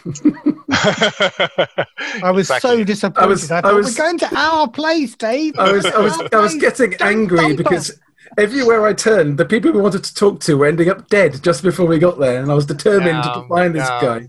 And I didn't didn't know where he was. Could be anywhere in there. I didn't want to have to give up all my weapons and put a towel on to go and find her. So I was like, "Let me in!" So she stabbed me. Which is under, understandable, entirely entirely Understandable. reasonable. Yeah, it was. it was good fun. Very good fun. Uh, uh, yeah, the, the next thing we have to work on actually, um, uh, Thomas, my um, my my partner, and uh, um, uh, sort of uh, in Start- in the, start- start the again, voyage Matt, of the Ghazali, uh, Thomas, my the journalist, my boss, really, rather than partner, and and. We want to we want to try and get guest starring roles in Mercy Three. So uh, after Dave's gone, You'll pitch we'll talk something. to you about that. yeah, yeah, We just loved. putting That's not fair. So but it's interesting because like I, I was super excited when I heard that someone is going we're, we're, we're going to play it from the perspective of the red spider. Yeah. Uh, Mm. Right, because so like that is it's mentioned. It's like one of those footnotes in the texts, and I picked up on it because I, I thought like really cool to have like an uh, um, a counterpart to the bulletin. Uh, Mm. So I, I wanted to have the voice of of, of, of, of the red spider, uh, um, part of Mercy Two, and then I just got super excited when I heard that you were gonna play it. That's like from that perspective, which yeah sounded really really fun. But it was brilliant because Thomas said, um, "Oh, we could be journalists," and I said, "Yeah, but not for the bulletin, dogs of the establishment." And then I Yeah. went, "Hold on, no, I've just read a thing in the PDF of this book. We could be journalists of this other thing. Let me find it." And, Yeah, um, yeah. yeah. um, yeah, way cooler, way cooler. way cooler. Yeah. Uh, so that's great. So yeah, and Millie, the GM, thanks you very much for the red spiders. Yeah, yeah. I'm I'm very happy that uh, that you that you brought that up. Actually, yeah. You, So a little played bit of a pause now and reflect on what the work you've done so far. See what the audience reaction is to this lovely book. Mm. There was quite a delay. It was felt, or I don't know whether it's a delay. There was quite a long period of time Yeah. between Mercy of the Icons and the last Cyclade. Uh, so and the last Emissary. Lost and the last Yeah. Cyclade. that. Exactly. Yeah. Is that going to be That's not the same. that's not how it's delay? gonna be. No, no, no, no. No, we're gonna we're gonna release uh, part three next year. So that's the that's what we're working towards. About the same Um, time next year, just just before Christmas. Bit. Yeah, I think so. I think that's usually the case because I'm probably gonna be done uh, right by summer somewhere, and um, it takes some time to go through the text and uh, edit Mhm. it uh, properly, and then illustrations and maps and everything. And um, for this one, I I um, I do the maps for the most part. We got we got some help in this in this iteration, but I think we we actually said that for for the third installment, I'm gonna do the maps fully. Right. Uh, it's easier because I'm Hmm. kind of know what I have in my my head, kind of you know yeah, for the yeah. scenes and everything. And I developed a style that um, I stole from the uh, big blueprint illustration of uh, Gasa- from Ghazalis, I think. Um, uh, so, and that I, I, I think that blueprint map style works really well in Coriolis. So we're gonna kind of I'm gonna keep use that. Cool. Um, yeah. So, it, but it takes some time to get everything ready. But I, I, I uh, imagine about the same time that we have for this one. should should work. Excellent. Timeline. Cool. And are there any other Coriolis things you can mention or hint at coming out for our No, I'm I'm? I'm I'm.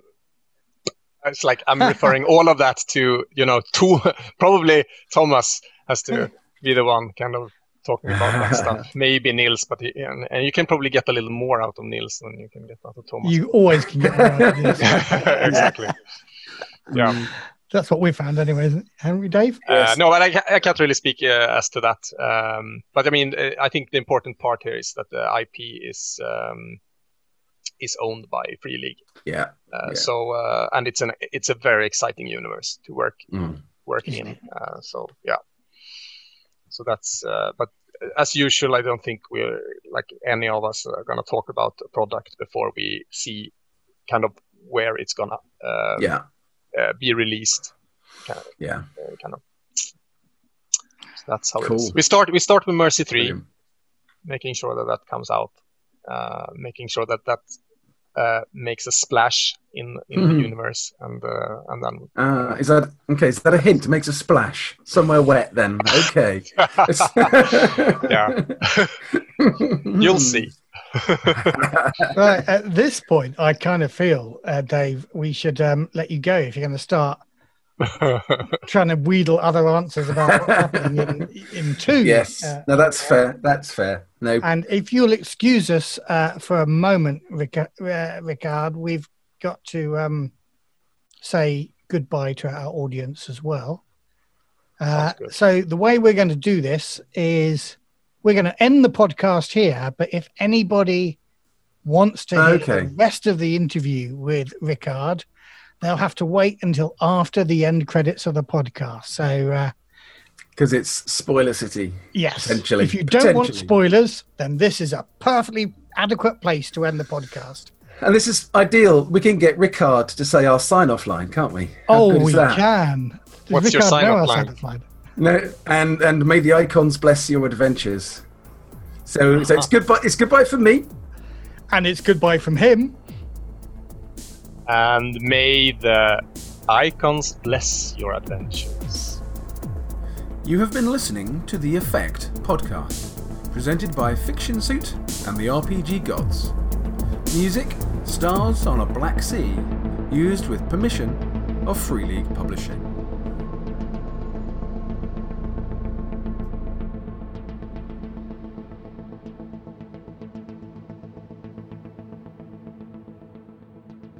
Okay, so welcome those brave listeners who have returned for the second part of our Creator in the Hammam. And we've got with us uh, the chap you met 20 minutes ago, Rickard Antroia, uh, author of Mercy of the Icons, Part 2, The Last Cyclade. And this is where we thought it would be good to talk about some of the ramifications of that epic storyline. Trying to jam a little bit about what, what's what's going on in the third horizon. And, and what yes, and, and, and, and how GMs Exactly. could cope with this. So Yeah. okay. So on on the social media and even you know among our patrons, those those that are in the know, there's been a a great deal of excitement. Definitely excitement either way. People are uh, very excited about this cataclysmic ending. Can we say it even? I don't even know whether we can, but people who people who know know what we're talking about. The cataclysmic ending of that book. And some people are very excited about the possibilities unleashed. I'm definitely one of those, I have to say. So I'm going to have to rein myself in. And I want mm-hmm. to try and represent, first of all, the people that are concerned about what this means for for the um, for the setting, and I think there's a really interesting thing, isn't there? Actually, that I is, is actually a problem I think for a lot of role playing settings, and um, if you think of uh, Legend of the Five Rings, I don't know if you've ever had any experience of that, but that is one that has consistently changed every year. They have competition, the card game competition, the winners of that kind of decide what happens in the verse. And so changes are made that other people go, oh no, I can't I can't play that anymore. I'm going to stick to third edition because that's the version of Rokugan I like. Um, and there's a little bit of well, how can you have Coriolis, the Third Horizon, now after what Yeah. happened in book two? Yeah, there is So- a little bit of that, but so there's what do you say to reassure those guys, those people? I think uh, for, uh, first of all, I um, um, I think people are a little bit worried that they they they they lose the sense of kind of um, exploration, uh, and that that's not. You don't have to worry about that, right? Because like Coriolis is is not just um, uh, the Kua system; it's it's it's all of these systems. It's always all been the of Third Horizon, hasn't it? You know, yeah, yeah, exactly. So like you'll you'll you'll you'll travel and you'll see places and you'll you'll uh, you'll you know have goats on board your ship or whatever. You know, you- you'll you'll you'll do all of that stuff. I think that's fine. And there's a lot of factions to to work with and to kind of have conflicts with and different uh, views and everything. But I think there's like there are I guess two critiques um, that that uh, comes out of um, this one, and uh, one is, um, uh, of course, without trying to spoil it, there is a certain ambiguity to whether or not it can be called Coriolis. Um, Hmm. um, I think because of this event that happens, it can it it continues to be Coriolis because uh, to a certain degree this becomes um, uh, kind of uh, an, an event that scars like no one will there is no one in the third horizon who will go, go kind of unaffected by it. And because of that because of its connection to the Coriolis space station um, it it will always be part of everyone uh, in this in the third horizon. So i think uh, i'm trying to talk around the subject bit here it's more difficult than I Uh, thouட் it was going to yeah, be. it, it is quite. It is. really it is well. quite difficult. yeah, yeah, yeah. It is quite difficult. But um, but essentially, I think um, uh, I mean, it's it's in the same sense that we can look at um, at history and and and we can see we can be awed at things and we can we can see that things that have happened have uh, echoes into modern day, right? I think it's the same thing here. I think um, when when we set out on Mercy Two um, uh, and and this campaign, the, the the goal for me has always been that you keep hearing about the amazing stuff, right?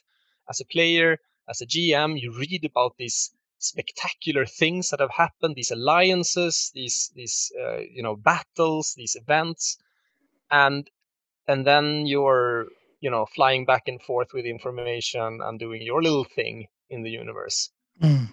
what I felt that a, a, a truly kind of great campaign should do is to take those people who are just the average Joes or whatever, you know, in this universe, and they should allow those characters to really um, experience uh, the equivalent of all those tales from from from ancient times that they've Mm. uh, heard of. So I think it's it's like it, it becomes like a modern it's a modern myth kind of thing. It's it's Yeah. it's it's um, we're making sure that it's a full circle that you're kind of uh, experiencing something that you've only heard about uh, before. I think that's super important. Experiencing and even participating. Definitely, that- and making vital choices for the sake of the third horizon. And that brings me well. to another thing that I've seen mentioned quite a bit by people who are more worried by the incident than others. And that is that their players might find themselves witnessing, at least, if not participating in an act of mass murder. Yes. Now, I mean, I- this this always puzzles me because generally, role playing gamers, as far as I can see, are the most murderous people I've ever met in my entire life. If if people shot as many people in real life as they do in their role playing games, then you, st- you stab people in the throat. population. Yeah, yeah. You stab th- people in the throat a lot, right? And then uh, and and just kill kill uh, uh, a couple each day.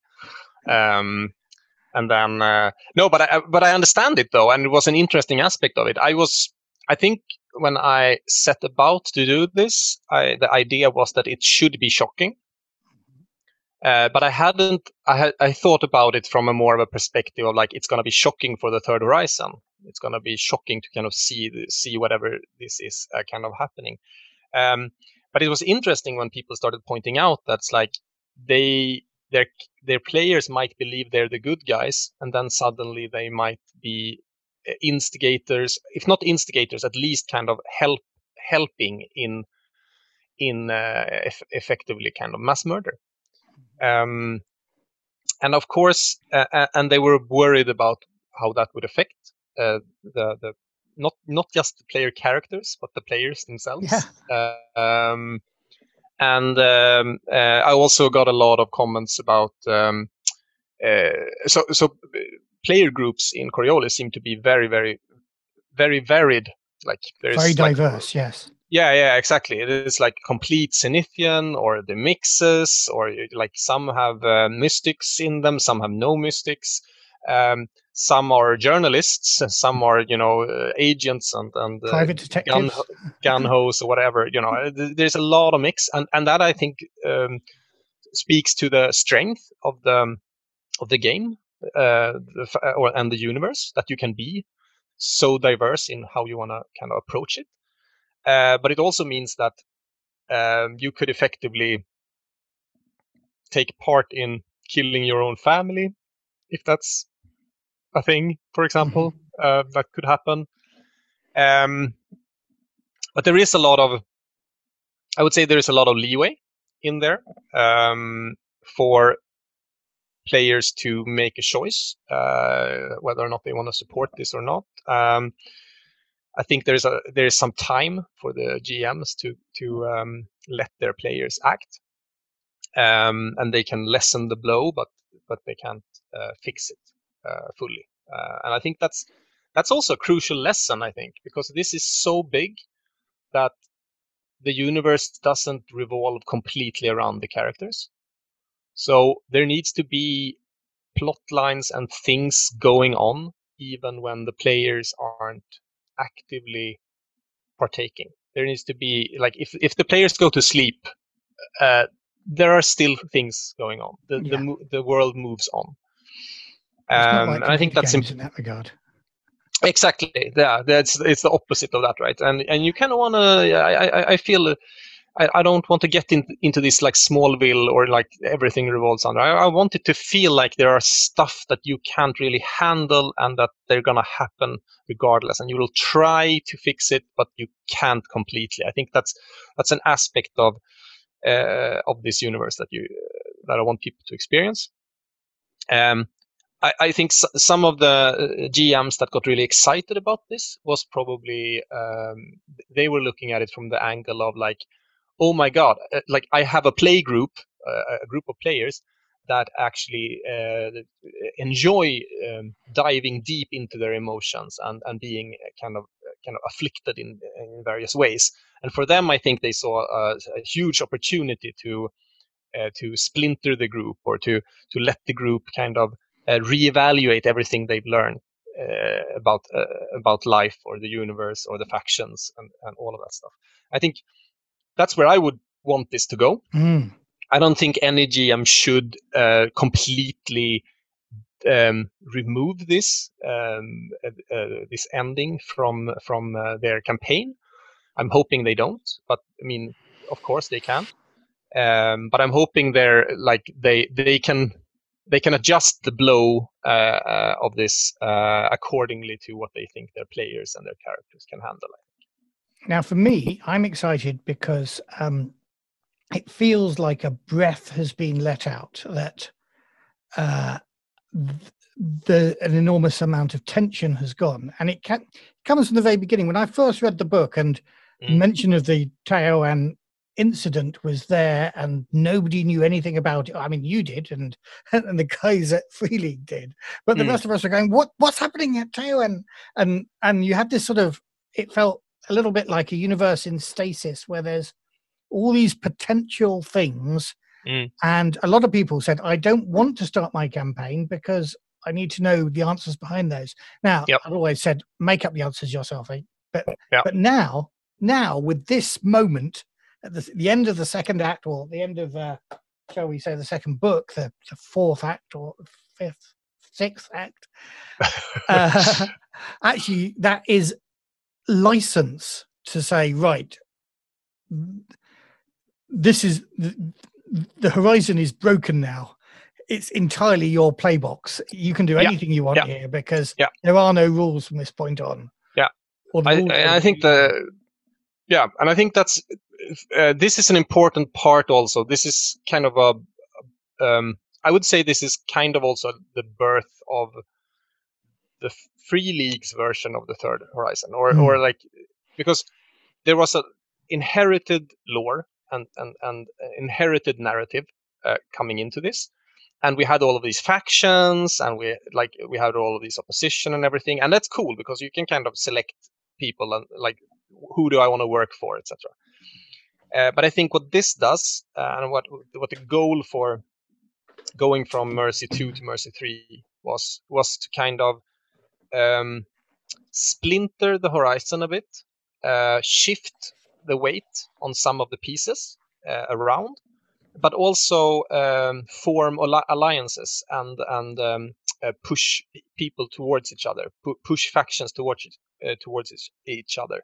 And I think uh, a major part, without spoiling exactly what's going on, uh, I would say that what happens here essentially is that we are creating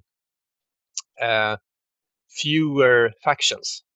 We are letting factions merge. We're letting factions uh, uh, uh, kind of rip parts of them kind of go away from it from, from the main line uh, kind of the main part of the faction uh, we're letting them evaluate their beliefs and their goals um, and uh, re- and and and not blindly follow the, the the pattern that was so there is a new pattern forming but it hasn't formed yet and i think that that is the interesting part. I think that's where the players come in, and where that's where the sandbox comes in. And now, now uh, after um, uh, the last Cyclade, the GM is and the the play uh, the group of players is actually quite free to explore this.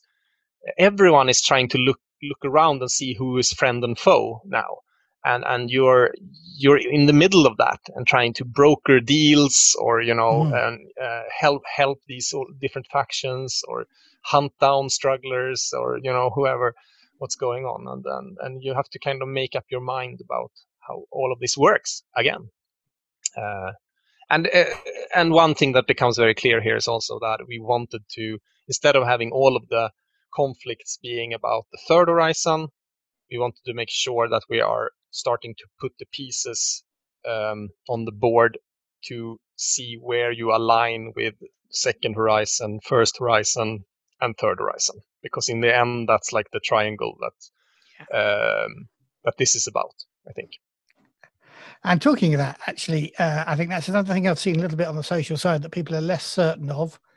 Um, and it's good that people are uncertain.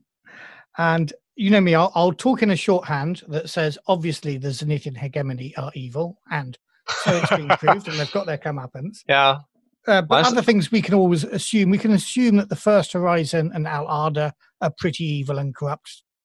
Um, yeah uh, but I think for a good chunk of good chunk of the uh, particularly of the first part of Mercy of the Icons, by the time you come to the end of that emissary lost, you may be thinking that the guys in the second horizon are good guys.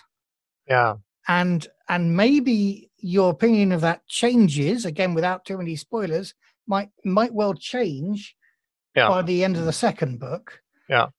And I think I don't know. I, I, I get the impression there are some groups out there or GMs talking about groups out there that have pinned their hopes on the second horizon being the saviors. That's maybe one of the letdowns actually for Yeah. some uh, in the feedback also. That's like but they were good. Wh- how can i live with this now? Uh, and i've even got some uh, you know almost uh, threats where it's like well my players are going to join the first horizon now. And i'm like yes go ahead. That's okay you know? Dave, Dave, Um, his very first character was in the Nazarene sacrifice.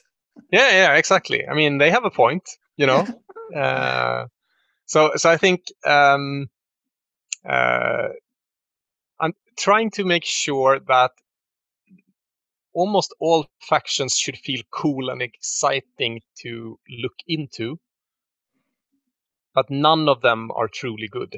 That's what I'm trying to, trying for here. And I think in the end, you have to just decide who is good enough for you to follow or for you to believe in.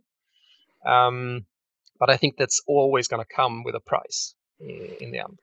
And I must admit, Um, I I always felt factions in this game are different from, say, eh, vampire clans in Vampire the Masquerade. In Yeah. that you don't need to attach yourself to a faction. I always felt the factions were like great wheels that were there simply to grind the players into dust. Yeah. And actually, you know, yes, you can cling to a faction for a bit and rise to the top of that wheel, but hop off before he comes around and, and crashes Yeah, you to dust again. Yeah. Um, so for me, I've always liked that about the factions, and I I've never encouraged my players to get too attached. And as I said, Dave, Dave having been a uh, uh, a Nazarene sacrifice chap, has has kind of turned his face away from the beast. Now he's going to be really disappointed with all those lovely Nazarene talents that are in here. that could have been his Yeah. if he'd stuck to it. Yeah, yeah, yeah, exactly.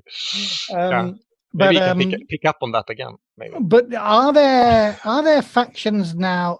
I I mean, again, one of the things I feel is I can take factions any way I want to, and I'm really pleased with what you've done with, again, spoiler free, the Zolossians. I feel uh, the Order of the Pariah feel a lot like what I wrote about what I'd do with the Order of the Pariah in terms of turn them into the Starfleet of the universe. And Mm. effectively, these guys might be the Starfleet from this point on. I've got, Mm. I feel I've got the license to do that if if I want to take my campaign that way. That's great. Are there any factions uh, in that you just have plans for in? But I'm gonna I'm gonna be explicit here. One of our patrons is asking about um, the the Draconites.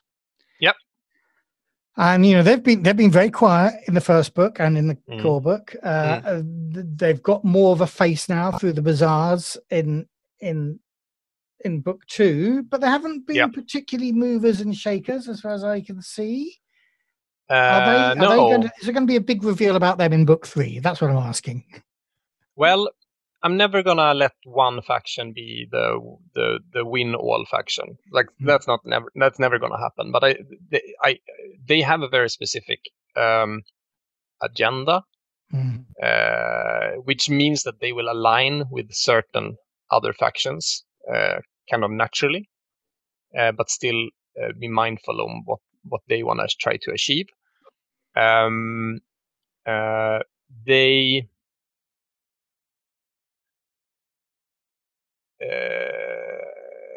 let's see how much I can talk about this. Uh, so, so, uh, uh, so the cool thing is that they are. Uh, I mean, the Draconites are a Zenithian uh, faction.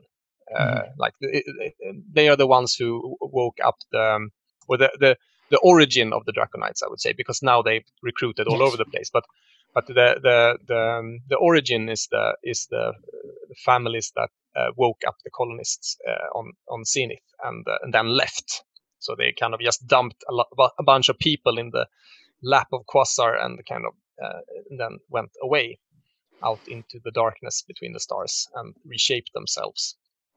Um, and uh, they found something. They discovered a bunch of things while exploring the third horizon, and um, they are now uh, trying to act on that. Uh, much, uh, you know, similar to what the Order of the uh, Pariah is doing as well. They have a lot of prophecies from the Portal Wars. They have, they know what they think about the second horizon because they they jump ship. You know, they they are actually actually like the nomad fleet, uh, the the nomads um, uh, and the moguls uh, leaving second horizon. Uh, that was what the Order of the Pariah did as well. So they are definitely ex- exiles, uh, Mhm. self-imposed exiles. Um, and I think uh, the Draconites and the Order of Pariah therefore have a lot in common. They have just uh, different uh, ways different to go, approaches. go about it. Yeah, exactly. But they are cool. I'm I'm probably never gonna. Um, I think they are one of those factions that also was created in order for um, GMs to just something, you know, the sh- shady, um almost Illuminati-esque kind of uh, uh, storylines. Yeah, I think this particular patron of ours is, you know, likes their use as that, and he's, I guess, may even be worried that that they they they will be revealed to be something other than that in in book three, I Mm, guess, or mm. maybe excited that they'll be that uh, his his his ideas might be realized in book three. I'm I'm not entirely sure, but yeah, yeah. I mean, you can kind of see a little bit. Like I'm hinting about where they're going Yeah. um, in uh, in this book. Uh, so if you read the, between the lines, I think you can kind of uh, start looking in. Like you can start figuring out where their what what their agenda is uh, to a certain degree. Um, but they do, like for example, they do um, they align themselves with Ahlam's temple after after this book, and essentially merge and that's Mhm. always interesting to see what like what comes out of those. And Ahlam's temple is in the Portal Wars. Their uh, Black Lotuses and their assassins were actually kind of detrimental in killing off a lot of the Nazarenes. So they have a very uh, extensive, I would say, historical kind of relevance. For example, Yeah, now there's a, there's a thing I this this may be a spoiler, and maybe I can't find it now. But one of the Nazarene talents is one that can be shared with the. Uh, you don't have to be a Nazarene to have that talent. You no, be allowed it's the it's the dancing, yeah the dancer one. Yeah, exactly. They're Dave they're very himself. similar. kill himself for that one. yeah exactly that's true there is a talent that you can yeah. you can have either way it's two sides of a coin i think to some degree So um, we've been going on a long time. I've got one more question, I think, about the possibilities, um, and I realise that we may not have addressed things that you might want to say as well. But first of all, I just have to, you know, people people have got very excited about this picture, and I'm gonna I'm gonna show it to Rickard. But because we're an audio only podcast, uh, y- nobody else is Yeah. going to see this. Yeah. and just to say, that's what people are very excited about. yeah. Is There there, is- do you think, at some point in the future, a whole other book that says what's on the other end of that thing? uh, it might be. There might be a possibility. There is always possibilities here. But yeah, yeah. There is uh, there is a new map in the new in the in, in book new Yeah, and it's actually uh it's interestingly enough a before and after map so in the beginning of the book you have the map as it uh, So used to be. this one, or Yeah. or, or in book three as well. no in that one Yeah, I, that- I, I think i'm going to do the same thing in book three actually because I, I like that i think it's interesting to see like instead of keeping the map stale i think it's interesting to impose like infuse it with the the the, the changes that happens in, Yeah. in the galaxy like because there the changes in the campaign are so cataclysmic so large that they affect the star map and i think that is exciting Eh, No, I agree. Um, fabulous, fabulous. Eh, When when when I got there, because I I read the PDF, I ignored the maps. I know what the map looks like. I didn't even bother Yeah. with those. And then opening this book and then going, hold on, hold on. Yeah. Yeah. Uh, that was great fun. Um, so, just briefly, then, is there anything else uh, that you want to say about the possibilities that? I- if, if there are any doubters um, out there who are going, "Oh, you've ruined my third horizon," it, it's killed all my storylines or whatever. Anything else you want to say about the possibilities that you've tried to open up? Yeah, I think I have a few a few notes uh, there. Uh, one is that you have, um, without telling why exactly, you have a split legion and you have a uh, essentially um, uh, demolished Free League. Those two factions are gonna giving up, and Free League, wh- wherever you, if you were part of Free League, it's more about your kind of where you are now. Um, so th- it becomes these local groups, and they will find new alignments. Uh, and that's the same with the Legion. Legion um, uh, will attach itself to, and I think that's the beauty of it. Like cons- the consortium paid them to be their fleet, you know, Mm-hmm. and and now something has happened that allows the legion uh, to um, be kind of for the highest bidder, uh, or the sections of Legion will be for highest bid, bid, bidder. Uh, so suddenly, legionnaires are gonna show up in very different places um, for very different reasons. I think that in itself is a fun thing to explore uh, with that faction. I also think that um, we are uh, now embedding some power in um, uh, and the Rimward Reach, uh, which is kind of this untouched space in the Kua system. Uh, really, yes, like it's, we... it's really interesting because uh, I m- my my little sense of loss that I have is uh, that I don't have my in my head my Casablanca anymore because yeah. of what happened in the book. But actually, then yeah. I remembered Yahroom makes a far better uh, Casablanca. Yeah. yeah, yeah, and I mean that's all the scum and villainy, right? So that's yeah. like you you get that, and you can go to uh, Khorsabad in the in the quadrant and and experience you know dealing with corsairs and and and and these unruly elements as well. So I think there is a lot of more option in these kind of local power structures and to trade and to talk and to mitigate and you know and and and uh, and handle those i think that's that's fun. I think i think that's something you sh- like everyone should try to explore as much as possible. And the other thing which was actually one of the purposes here was that uh, church of the icons is big like mira is big um, with it, this has tons and tons of history. It's one of the kind of first uh, uh, the earliest colonized planets uh, and systems in in uh, the third horizon so Mira is, is like seeping with history. And they got a little bit lost, I would say, when when um, the Zenithian factions arrived and kind of hmm. just claimed space. And you have Dabaran, who's also like the Dars, who is also kind of fighting to kind of claim their heritage and kind of stand up.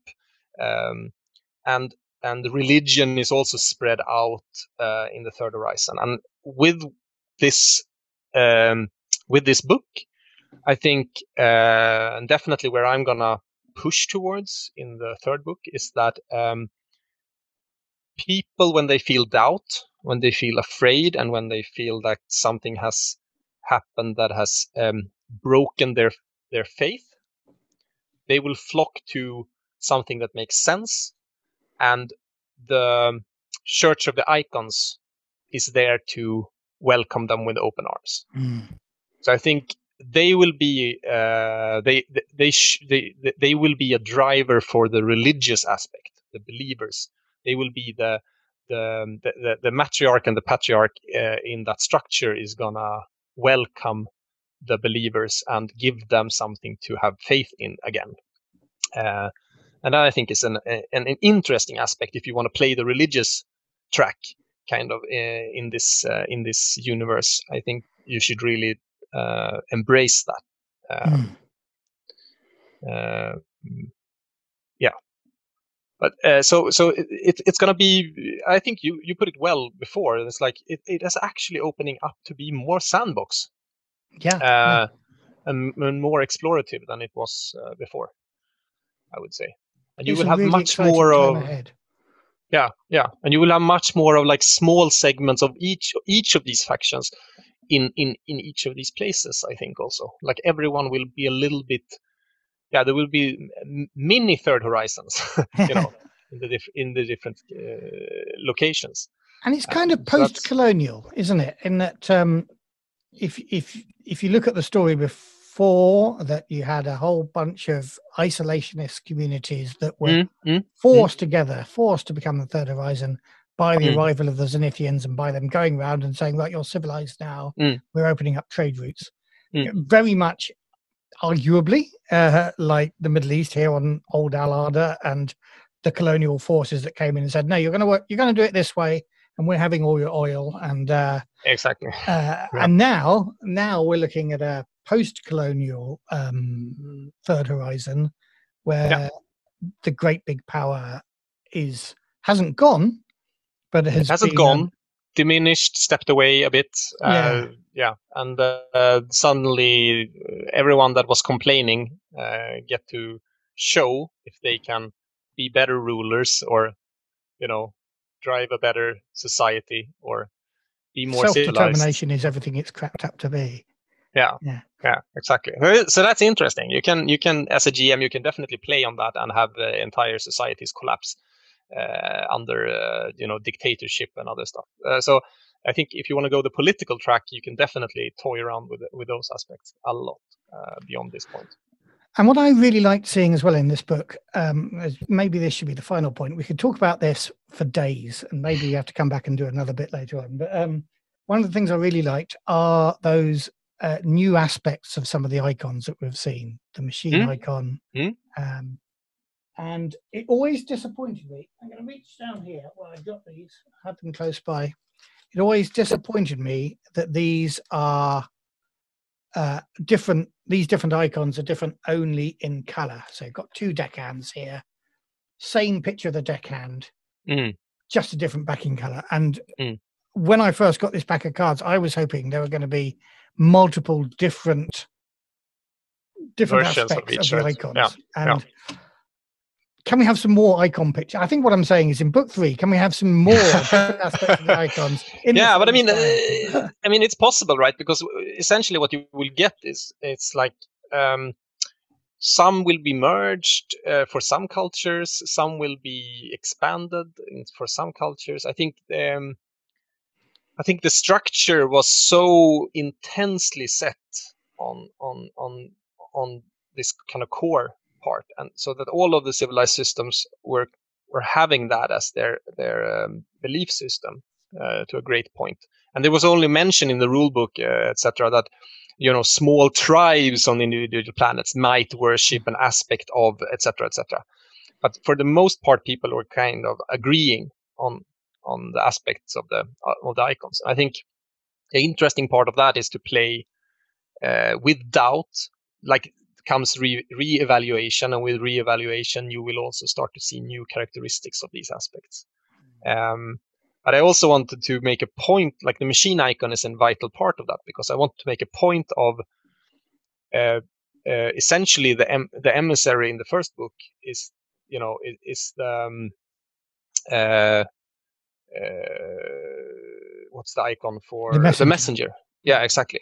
Is is representing the messenger, but after the final events in that book, that character or that that that um, entity isn't isn't the messenger anymore. yeah. It becomes the machine icon, and it becomes so through the faith and belief of humans.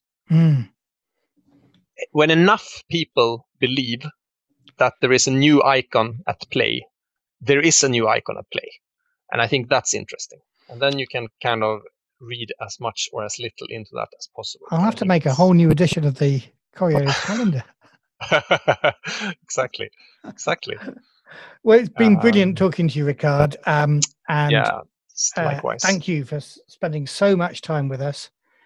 We yes, if we haven't said enough, and maybe we'll get a bunch of feedback about this program, and then we can come back and invite you to talk over some of the other concerns or or opportunities that people are seeing, and we can we can get your your take on all of those. But thank you very much. It's been a brilliant time.